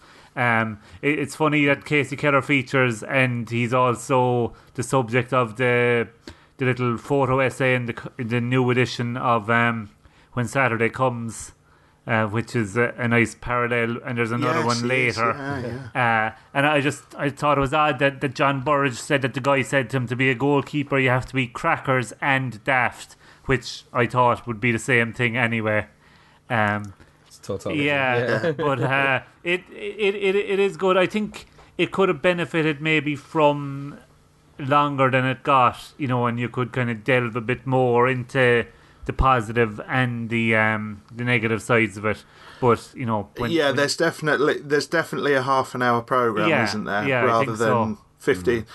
At fifteen minutes, you really are sort of wiping over the surface of quite a lot of it, aren't you? Yeah, because cause it's the one position that that kind of is is uh, held for more scrutiny, so it, it could have been examined a bit more. Then we've got the uh, France v Portugal from 1994, which I'm really glad is in there. It was a, a great game, but I have a little personal thing that that that French team from 1984 is like it's one of the great forgotten teams really of history. Nobody really talks about them when they're talking about the great teams, and they were absolutely sensational. And Platini was just brilliant, but. I am nothing if not a camera angle nerd, and I maintain that the camera angle for the free kick, the first goal, where it's behind the goal looking down, is just superb. I just think it's great, and I wish, I wish we still had that camera angle in the game because that is live footage, so they're not behind the free kick taker or from the angle. They're literally behind the goal as he's taking it in real time, and I am all for that, chaps. I'm all for that. Um, I'll, I'll, I'll, t- I'll tell you who slash uh, what else is is absolutely fantastic in that uh, is is Bento, the Portuguese goalkeeper. Sorry, sorry to go on about goalkeepers again. Um, but basically, the reason why that match is such a good match um, is because of how well he plays. Yeah, because it was all one way traffic before the the Portugal equaliser. Yeah, Yeah, but it's also it. It's one of the. Uh, it's one of the sort of the high profile games for late drama as well, isn't it? Yeah, yeah, totally. Yeah. Um, then we go into the crying game, which was a bit painful for me and Seb, but utterly joyous for you, Dennis. I would imagine. I wasn't that bothered really, you know. I'm I'm I'm I'm in the school of thought that oh well that's it, that's the end of the game. Be another one in four years. Sadly that was not to be. We were at uh, York uh, doing Bouncers with John Godber and Truck Theatre Company. So the amazing thing that night was the fact that there was anybody in the theatre at all. You see, what you've got to bear in mind, it was a golden period in world history. It was before Iraq invaded Kuwait and after the Berlin Wall came down. All the teams who were supposed to be in the World Cup were there. No one had boycotted it, so it was a wonderful sort of window of peacefulness. It was the end of history. Oh, certainly, we'd have had the evening off, yeah. So we'd have paid them to go home. Go if there was been a handful of them, it's been known to go and give the audience some money back from the actors. They go home, I'll pay for your ticket because there's a rather important football match. I, I wouldn't I, I wouldn't say that. I, I kind of I don't even remember that game. Like I remember a lot about the World Cup from an Ireland point of view. I don't remember the semi final, but I do remember the final. But maybe just because of the detachment um the the contributions aren't as memorable for me. I do like Des Lynam's intro where he says half the country will be watching it, Yeah. what the other half are doing will leave up to them. Um, I've, some of the some of the anecdotes are mildly interesting. Some were very boring. Um, but yeah, I, yeah. One of the one of the anecdotes. Well, there's a couple of the anecdotes that are basically one was yeah, I watched it on holiday, and one was Yeah. yeah, I watched it at work, and, and that's Yeah. basically the whole cut and thrust of the of the anecdote. yeah, yeah. I, it's great that it opens with uh, the the opening from Des, and some of the some of the talking heads are great. I Martin Griffiths, I wanted that. I've I've wanted that soccer is life T-shirt all my life. I would. Uh, it's just a superb T-shirt.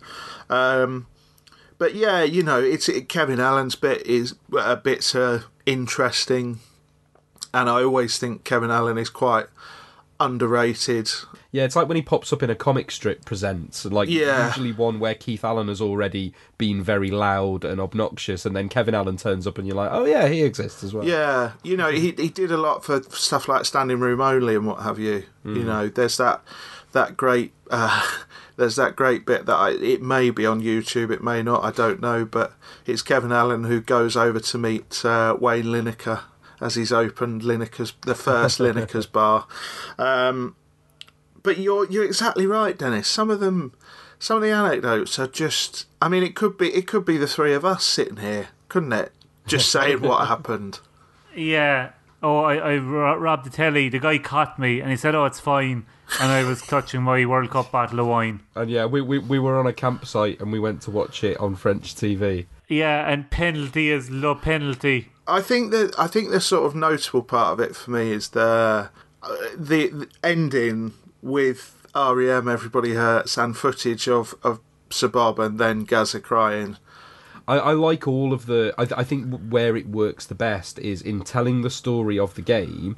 Um, and in using music Yeah. choices to Yeah. reflect the emotions at each various point. Yeah, I'd- I'd agree the, with the- that. you know, the, the way it uses "Stop Your Sobbing" uh, for the Lineker equalizer is great. Yeah. um, and yeah, you know, that just that that swinging mood of the game. And this is the thing. I think this, this is where I feel it's. I mean, I do enjoy it as a piece, and it is one of the pieces that I, that I remember again that I remember well from this. But I think what this has the opportunity to do, because what it's about is these were our experiences of watching this pivotal match as it went on.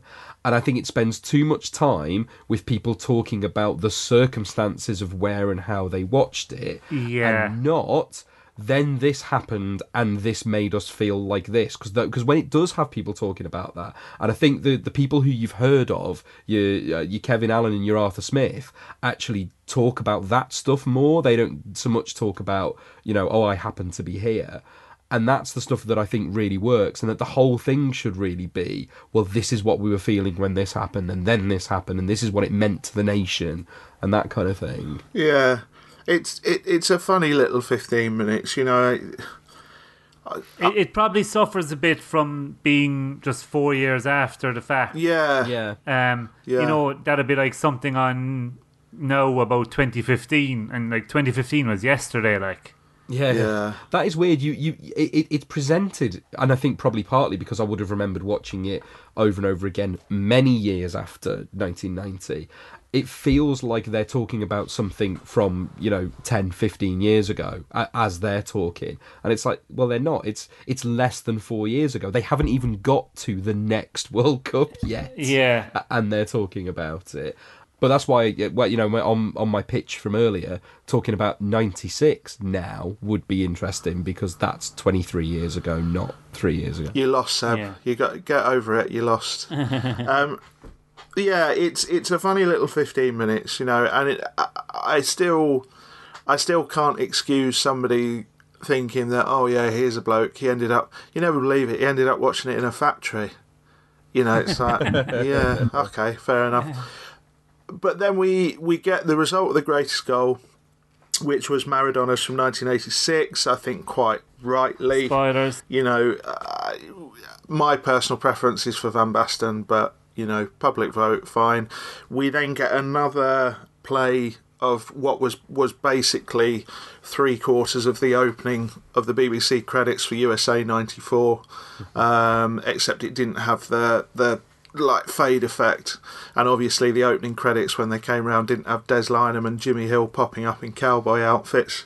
I love that. Uh, so we've had a we've we've had a um, it's an odd little 15 minutes the crying game seb set up the next 15 minutes and it's 15 minutes that i think we've all got quite a lot to say about From the days of silent movies to up to date TV drama, that's the sort of thing directors think they can get away with when they ask actors to play football.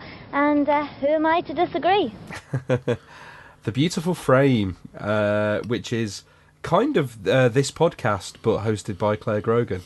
Um, so it is it is Clare Grogan, uh, obviously famous to most people as either uh, from Gregory's Girl, hence why she's doing this, or as the lead singer of Altered Images, but probably better known to me as the original Kochanski from Red Dwarf. And Um, also an episode of Father Ted where she plays and an episode of Father Ted. Sinead O'Connor, Yes. basically.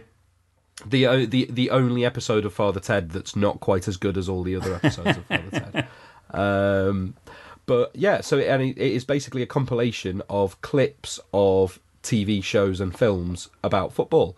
Um, and this is where you know I, th- I think a lot of my knowledge of and interest in um, football fiction uh, probably does come from, and it, and it, it you know because there is a mixture of there is a segment where you've got footballers or football related people appearing in things that aren't necessarily about football, um, but largely it's uh, here is the treatment of football in fiction, at least up until 1994. And there are there are lots of things in this that I think you would have heard of outside of it, and there are a lot of things in this that I would not know the existence of um, if it, if it wasn't for this. Hmm.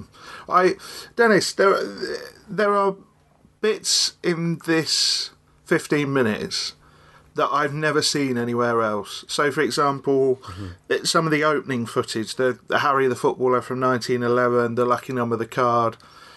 I I've never seen those bits of footage anywhere other than than here. Yeah, and I'm the same. And like, it really is an impressive trot of the archives. Again, when you consider the the lack of, you know, um, the lack of access, you know, electronically compared to nowadays. And I'm the same. Like, I I've never seen or heard anything of Born kicking outside of this. Um, the same with the manageress. I, but Born Kicking, Born Kicking, and the Manageress are two where I really want to dig those up and watch the whole. Yeah. Well, Born Kicking is the one I, I I remember. Obviously, I remember the manageress. I watched the manageress. And that, that's also featured in the, the current edition of When Saturday Comes. It is, yes, yeah. Born Kicking is the um, it, screen one. Yeah, it was wasn't a screen one. It was it was a one hour show, and it was it would have infuriated you two, as it infuriates me to this day, because it was about QPR, and they took the trouble to use Loftus Road and the relevant kits, but the match action was a it was absolutely dreadful and b you could see repeatedly that there was nobody in the ground at all Oh, there was God. no crowd whatsoever so uh, my abiding memory is all your action shots in it are shot from really weird angles you know so you can't see Yeah. Well, there is that. There is the clip you get in this of The her penalty. scoring the penalty. Yeah. And the angle of the ball going into the net and the movement of the keeper is just so bizarre. Yeah, yeah. Uh, it just doesn't like. I mean, uh, we are going to on this podcast over the course of however long we do this podcast for, we are going to talk about screen match action quite a lot Mm. because like 95% of the time it's terrible and I can only think of a few instances where I think it's been done really well. And one thing I will say again just to bring bring us back onto the topic is the thing that um gets done wrong more than almost anything else is goalkeepers because and I understand why, which is that it's really hard to act almost but not saving a shot. Do you know what I Mm. mean? It's hard to let a shot past you and not look like you've let it past you deliberately. And that's why most of the time, if you see a football match in a film or on the TV, it looks like the goalkeeper has moved out of the way and let it in deliberately because that's the only way to act it. Um, and and that the, the example you get here in Born Kicking is a really bad example of it, but there's some as well in like I mean I think you can forgive it in Jossy's Giants because like it's They're it's, you know, supposed it's to be crap. and it's it's it is meant to be crap. Um, the thing I won't forgive with Jossy's Giants is they use a lot of clips of Jossy's Giants in this, which is fine. Uh, but they get the name of the show wrong on the captions. They put an extra e in Yeah. the name Jossie. Yeah. Uh, every time they caption it, and they, I think they use Jossy's Giants about three or four times. Well, they they use it early on. Rubbish. That's what we are. Rubbish. Yeah. And they then use it Brian in the Robson. footballers section. They use it for Brian Robson. Yeah. yeah. Hiya, Jussie. Heard you were coming today. Good to see you, kidder. How's the horses treating you? Oh, I'm a reform man. Football's taking up all my time. How's things at Old Trafford? Hard work, same as ever. Just like this programme. Well, we'll be rooting for you, Brian, won't we, lads? Yeah. Nice to see you, lads. Right, good luck, Brian. See you. But it, it's the first. The first thing is like, I mean, I was a teenager when I watched this, and I definitely didn't objectify Clare Grogan at that stage in my life. Honest boss. um, but she's a she's a great little presenter. You've got that weird cameo from Glenn Hoddle just popping For up. no reason. Yeah, out of the blue. And like Dennis said, it's a really is quite an impressive trawl because, you know, like digging up that bit of Coronation Street with Hilda Ogden in a Yeah. in a in a football kit and you know, there's there's obvious bits like the Arsenal Stadium mystery that are you know, relevant touch touch points in football and film. Yeah. I, I think it's unfair that they use in the so they have the section about you know like footballers can't act when they've got real life footballers. Thing. I think it's unfair that they lump in Graham Souness in that because that scene in Boys from the Black Stuff is a it's brilliant because it's Boys from the Black Stuff and b Graham Souness is really good in that bit. You're Graham Souness, aren't you? Yeah. You're famous. Well, I'm Yosser Hughes. Pleased to meet you. You would look like me. Oh, I. Magnum as well. Pardon? Magnum. A detective who used to be on the television. An American. Oh, I. Yeah, but I, I would also say that Tommy Docherty is really good Yeah. when he's doing that bit in Loving It. I think he's, I think, I mean, something that's sort of quite close to me and Dennis's hearts is is all in the game, and Lineker's acting in that. Dennis is, I mean, it's extraordinary, isn't it? Yeah. Don't forget I, rule I'd number like three. Score some goals, you dope. But like, I mean, it's uh, how do people incredible. get that wrong when they're playing themselves? Sashimi sake onegai shimasu. Gozaimasu. Thank you very much. Bloody hell, you've cracked that too, have you? Well, let's wait and see what she brings. She'll probably bring two tons of cuttlefish or something. Look, I really want to make this work, you know, Gary. well, don't forget golden rule number three then. What's that? Score some goals, you dope.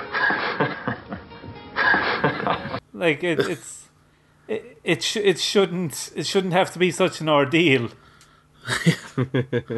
it yeah. There are there are there are definitely a lot of things in this, and I think that is one of them where all all I know of them are the bits I've seen from this, but it's made me want to to try and see more of them.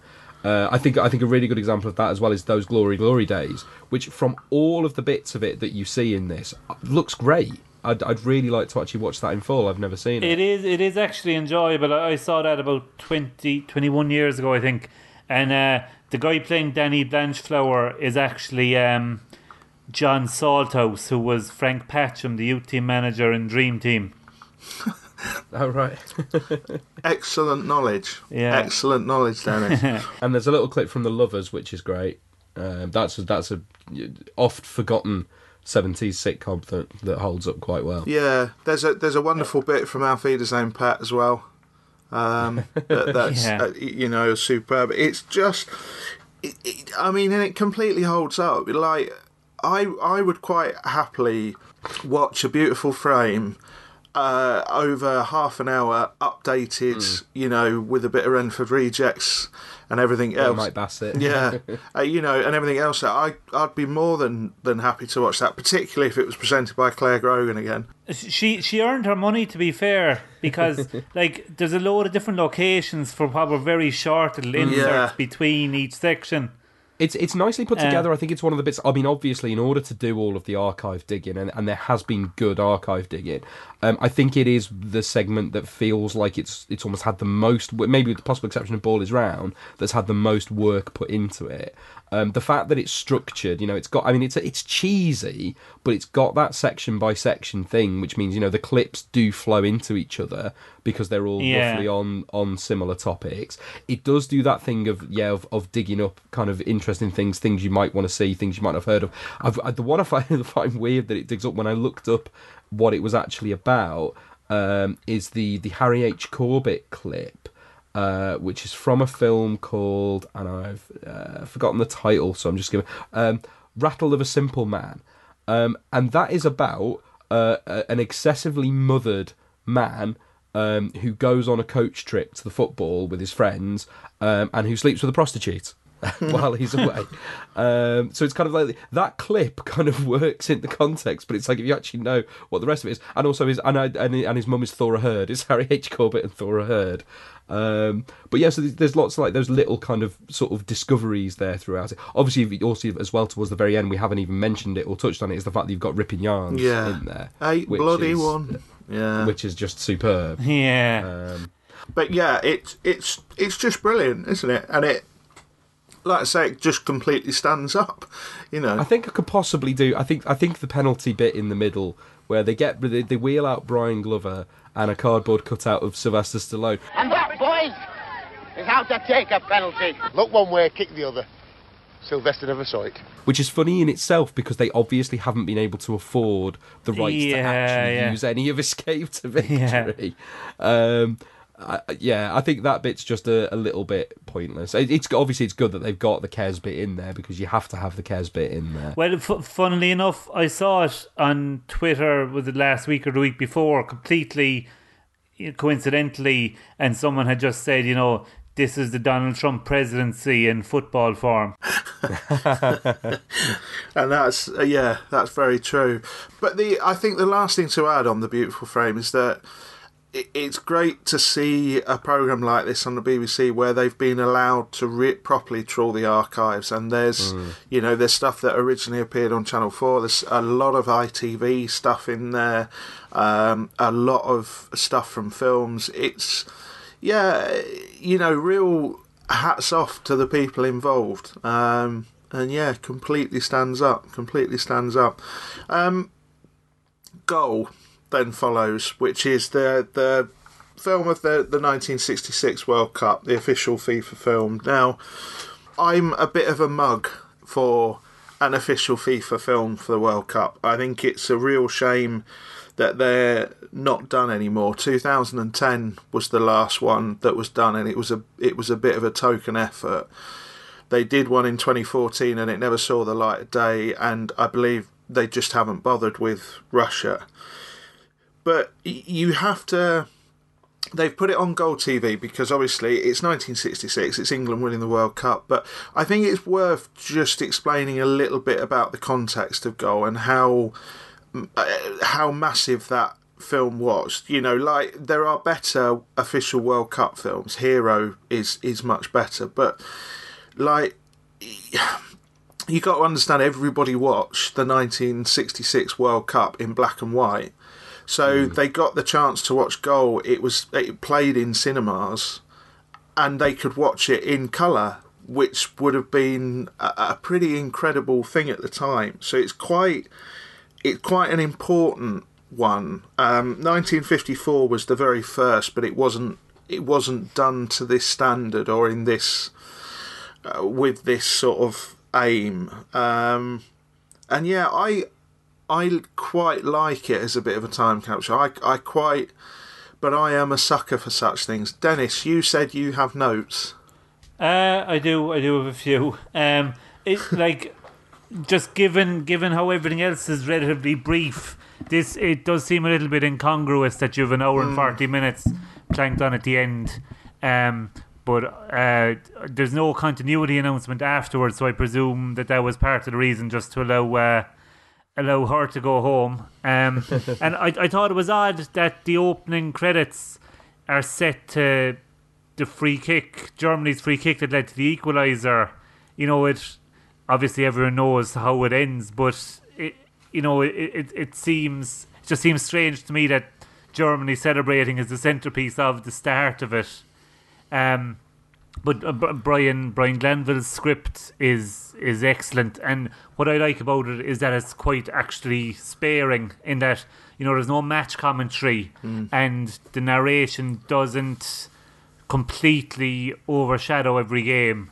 You know, it's yeah. Sometimes one little irritant is that it's slightly ahead of what's going to happen. Again, you don't need spoilers or spoilers don't matter, but there's just no need for it. You know, it says um, some a guy scores, and then it takes a good three seconds before the ball actually goes in. It's like the the famous bit that's in um, uh, World in Motion. The we want goals Yeah. against Mexico. They got one. A beauty scored by Bobby Charlton. So well, let us see Exactly, it before yeah. you tell us that it's Yeah. going to happen. Yeah. And uh, I, I did I did like how he referred to um, I think was it Hungary playing in a novel one four three two style, um, rather than saying a, a sweeper system. Um, and as well the the chance the England when England were playing the the chance in the semi final.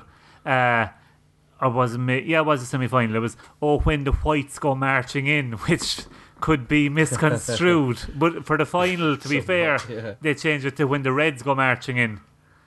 Um, and as well, obviously, the use of the Union Jack rather than the, the St George's flag, which I think didn't really become popularly associated with England until 1990. Is that right? Hmm. Yeah, I'd, I'd, yeah, I'd go. I'd, I'd agree with that. It, it's again, it's a bit of a time capsule. It's, it's with anything sort of FIFA produced. It's th- there's sort of a, a layer of gloss to it, but I really quite like the sort of the different camera angles that are used and the the different moments, you know, from the final that are caught in goal that you don't associate it when you because you don't see them when you watch the match itself. And it's but yeah, you're right. It it's a whacking great slab at the end of a night that's been broken into little pieces. Yeah. So it's it's almost like they've got to this point and gone, what do we do now? It's either show one of the World Cup films or escape to victory. you know. And we can't afford escape to victory. so I, it's yeah, it's it's a funny way to end. Then we go to the the final whistle. As you said, there's no continuity announcement. Um, it's tragically the last time we see this bit of set dressing and the idents, um, which are, I- mean, again, I can't tell you how good they were. You you could do that for something now, and it would still look absolutely brilliant. Um, and over the, the sort of closing credits, we hear the. Do you, do you realise what that um, little bit of commentary is about? It where it's, it's going back to the time where they used to sort of print a square in the newspaper, so that when you listen to the commentary on the radio, that's why he's Oh, going. yeah. Oh, he moves into square seven, square six. So you could follow it. So it's quite. It's one of the sort of very earliest examples of radio commentary. So it's quite a. It's a nice way to end. Um, but I think before we before we move on to the final section, I think uh, revisiting it, the- I I loved it at the time, and I think revisiting it, I- I think despite having hang-ups with lots of it, I think I love it even more because it feels like something that's just never ever going to be repeated. So it feels like this special little ship in a bottle to me. What are what are your sort of feelings towards it, Dennis? Yeah, um, I, I agree. In my in my thirteen-year-old naivety, I was expecting something similar um, in the, the late spring of 1998, and it, it didn't happen. So that Yeah. kind of you know made me kind of cherish it even more, realizing that it had literally been a one-off. Um, and I'm just so glad that I that I had it to watch. Um, like so much for four or five years, and then, like you say, coming back to it after twenty years, and still, still just holding it so dear. Um, and like you say, most of it's still still holding up, um, even in the the modern climate. Yeah, there there are bits that you could basically Seb take this entire format and just do it again today, couldn't you? You you could update. All you do is you could update Dear Football to, like I say, dearfootball at gmail.com. Uh, the Mhm. beautiful frame, you just have half an hour and you run it. The ball is round, you, you're almost coming at it from a different angle at this time. Y- You could still do exactly this, couldn't you?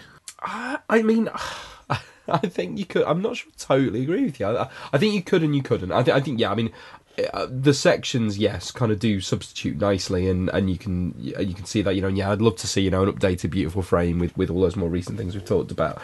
Um, I just think there's too much football now. I think in 1994 there was exactly the right amount of football and of culture about football that you could do something like this and not feel like you had missed out loads of so obviously it does miss out lots of stuff but it it doesn't feel as a night like it's only touched on a very tiny corner of where football was at at that point. I think in the 25 year, I think the amount of football and football coverage in the 25 years since then is so much greater than in the 25 years before it. Um, that I think it would just be unwieldy now. I would, if if I was asked to, to do a goal TV in the year 2019, I would be like, well, where the hell do I start? You know, The beautiful I frame. think there'd just be well, yeah, okay. I would, I, to be honest, do you know what I do? I would make the whole night be stuff like that. I wouldn't bother to do documentaries about football. I would do documentaries about things that were. Oh wait, that's what we're already doing with our podcast. Yeah.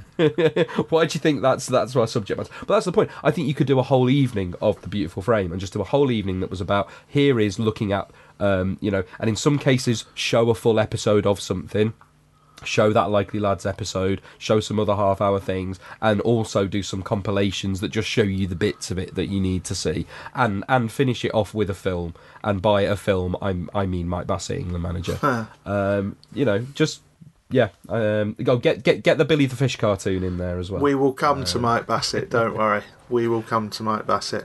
Um, so yeah, so that's that's Goal TV from start to finish. Really, a, a a great little piece of football on TV history, really, and something that it would be safe to say, uh, you know, is so far up all three of our streets. It's moved in next door, and we're having a barbecue next week.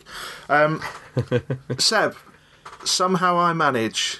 Somehow I manage. Yeah. Me and Dennis have no idea how you have been doing with Nottingham Forest. So me and Dennis can just sit back, and this is this is this is uh, as much of a mystery to, to us as it is to you, dear listener.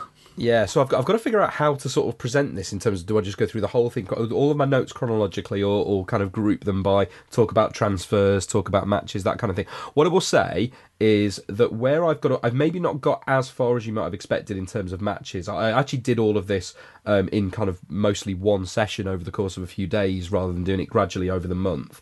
Um, where I have got up to is uh, I think we are in mid September. Um, I've played eight league matches um, because I, you know, I, I kind of didn't want to go too far, and I thought because I've spent so much time dealing with transfers and looking at the squad and sorting out the squad, um, you know, whoever takes over after me probably won't get as much opportunity to do that, so we'll have to play more matches. Um, but mid September is where we've got up to. Uh, so just as a quick reminder for those who who don't remember from the first episode, we're managing Nottingham Forest in the 97-98 season.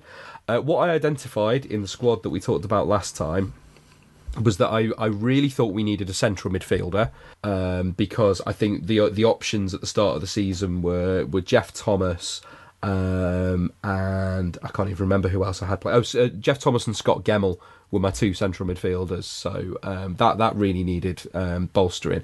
Uh, I also wanted to look for another winger, um, a striker, um, a right back, and potentially a centre back as well. Um, so I put in bids for another Champion Man 97-98 player who I'm, who I'm a fan of, uh, who I've had great success with in the past, uh, Freddie Leon, a Colombian striker. Um, I put in a bid for a Portuguese winger called Luis Miguel Cavaco, uh, Clarence Acuna, a Chilean defender, uh, a Polish uh, centre back slash central midfielder called Dariusz Adamczuk, uh, and Michael Thomas, who I don't need to introduce to anybody. Um, elsewhere, while this while all of this was going on, some big deals started to go through. I thought it'd be interesting to tell you about some of the deals that went through elsewhere in the world that I saw come up as news stories. Um, Kieran Dyer has gone to Spurs for four million. Uh, Darren Eadie has gone to Chelsea for five and three quarter million, and Nigel Quashie has gone to Arsenal for five million pounds. Bloody hell. Um, well, that's Arsenal getting relegated. then. well, yeah. Um, we discussed um, uh, the possibility of selling Steve Stone if offers came in around the six million mark. Uh, judging um, based on the fact that, that I had a few positions that I wanted to strengthen in, um, Blackburn offered only five and three quarter million, uh, but I accepted it and he went. So uh, Steve Stone is at Blackburn, and we got nearly six million quid to add to the pot. So I think at this point we had a transfer budget of around twelve million in total. Um, Michael Thomas rejected the move, so we didn't get him, and Adamczuk uh, accepted but didn't get the work permit. Um, but we did sign Acuna and Cavaco as the first signing, so we got a, a decent um, Chilean right back and a, and a Portuguese winger who looked very exciting.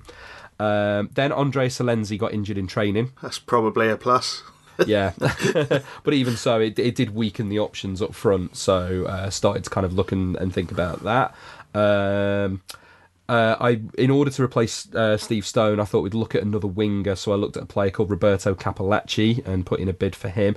Also put in a cheeky offer because I realised that he was in the same division and so might accept a move uh, for George Kinkladze. Uh, and amazingly, the bid was accepted by City and he agreed to talk. Um, then, uh, so that, that negotiation was going on at the same time as the negotiation to get Freddie Leon to join. Um, Leon wanted 27k a week, which completely blew away the wage structure.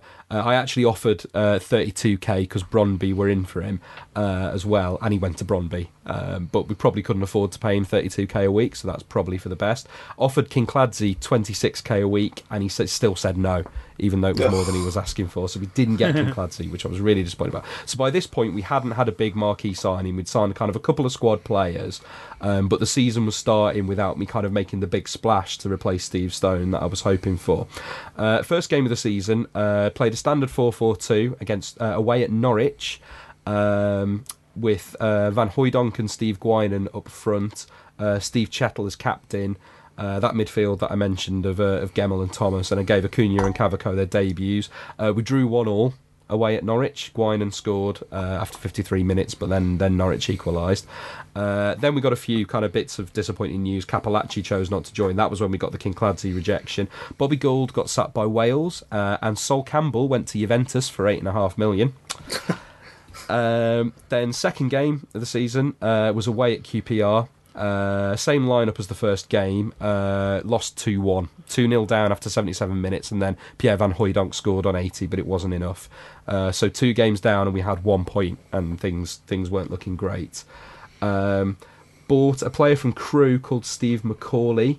Um, who is a he's that odd uh, fish of a centre back slash centre forward, um, but he had 20 for tackling and 20 for heading and 19 for set pieces. So he doesn't look great as a striker, but he seemed a decent option at centre back. Um, so we got him in. Um, still trying to find a central midfielder, bid for a Chilean player.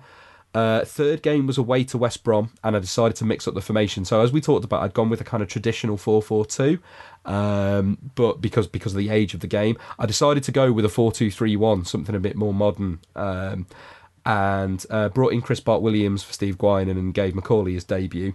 Um, we were 1 0 up. Cavaco scored his first goal for the club after half an hour. Then Chris Bart Williams had a goal disallowed while we were 1 0 up, and then we lost 2 1. Jeez, Nottingham Forest fan TV must be great. Um, fun. yeah, so so three games in and one point. So this really was not going very well at all. Um, so for the next, so I did two things for the next game. Uh, the first thing was I abandoned the four two three one immediately and went back to four four two, but switched to a passing style. Uh, Chris Bart Williams uh, back in the team on the right wing, Silenzi and Van Hooydonk up front. Um, and I also switched the fullbacks. Um, so I brought, I brought, I, I put back the already existing fullbacks rather than new players that I brought in. Uh, we beat Crewe 2 1 at home. Silenzi and Van Hooydonk with the goals. Van Hooydonk's was a penalty. So we got our first win on the board. Uh, the other thing I did, Um, after failing to spend the Steve Stone money on a midfielder that I wanted uh, and struggling for goals, uh, I put in a 4.8 million bid for Marcus Stewart because he had six goals in five um, at this point in the season uh, at uh, Huddersfield. He was. Mm. Um, so he seemed to be having a good season in the same decision. So I thought let's let's take a punt and, and go for him. Game five was away at Oxford, same lineup as Crewe. Um, disappointingly, Cavaco, who'd had a good start to his career with us, got stretched off after 25 minutes, uh, but we won 4 0 away at Oxford. So uh, up, up to seven points after five games. Uh, once again, we failed to get a central midfielder that I was going after. A guy called Sierra, who I'd been after for a while, chose to go to Independiente. Uh, so then I put in a 100k bid for a Peruvian called Martin Rodriguez. Uh, in the meantime, we were at home to Sheffield United. Uh, had to bring in Ian Woan on the wing for Cavaco, uh, and we won that one 2 0. So we were up to seventh after six games. Uh, game seven was away to Stockport, um, and I had to make some changes. Pascolo, the keeper, uh, had to drop out because he was way on international duty for two games here. So Mark Crossley had to come in. Uh, and despite going behind to Stockport early on, uh, we won that one 2 1.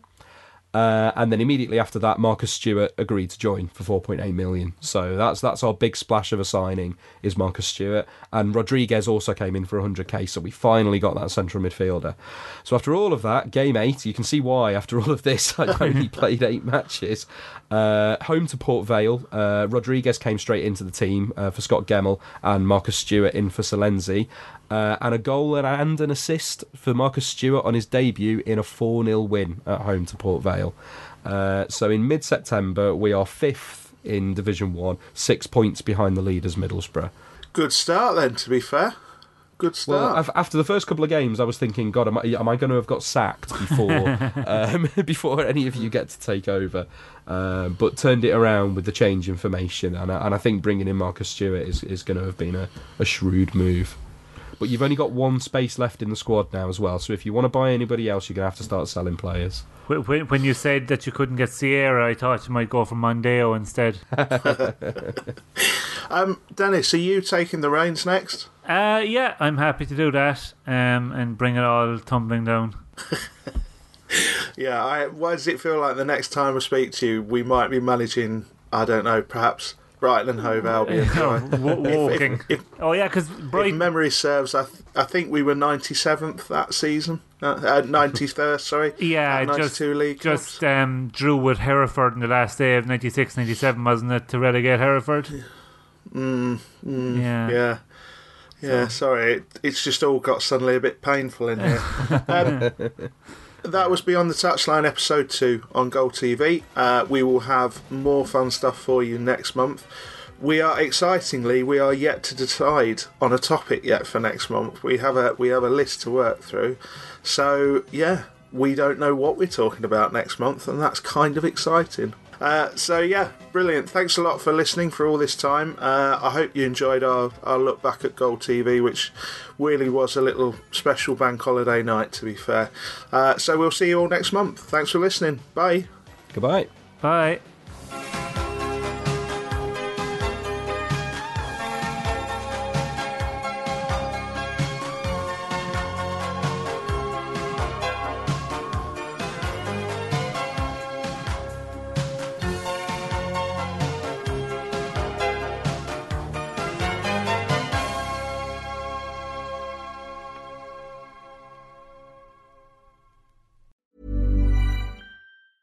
The biggest names in tennis are coming to Paris for the most anticipated Roland Garros in years. Tennis Channel Plus is your place to watch. Stream every court from your phone or smart TV live in HD. Experience three weeks of unparalleled tournament access as the world's top players in tennis face off against each other. Will the veteran champions continue their dominance, or will a fresh face emerge to challenge their legacy on the clay courts? Daily live coverage of this epic showdown begins Monday, May 20th. Don't miss a matchup. Stream it now with Tennis Channel Plus to be there when it happens.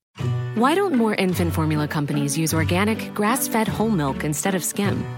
Why don't more infant formula companies use the latest breast milk science? Why don't more infant formula companies run their own clinical trials? Why don't more infant formula companies use more of the proteins found in breast milk? Why don't more infant formula companies have their own factories instead of outsourcing their manufacturing? We wondered the same thing. So we made ByHeart, a better formula for formula. Learn more at byheart.com.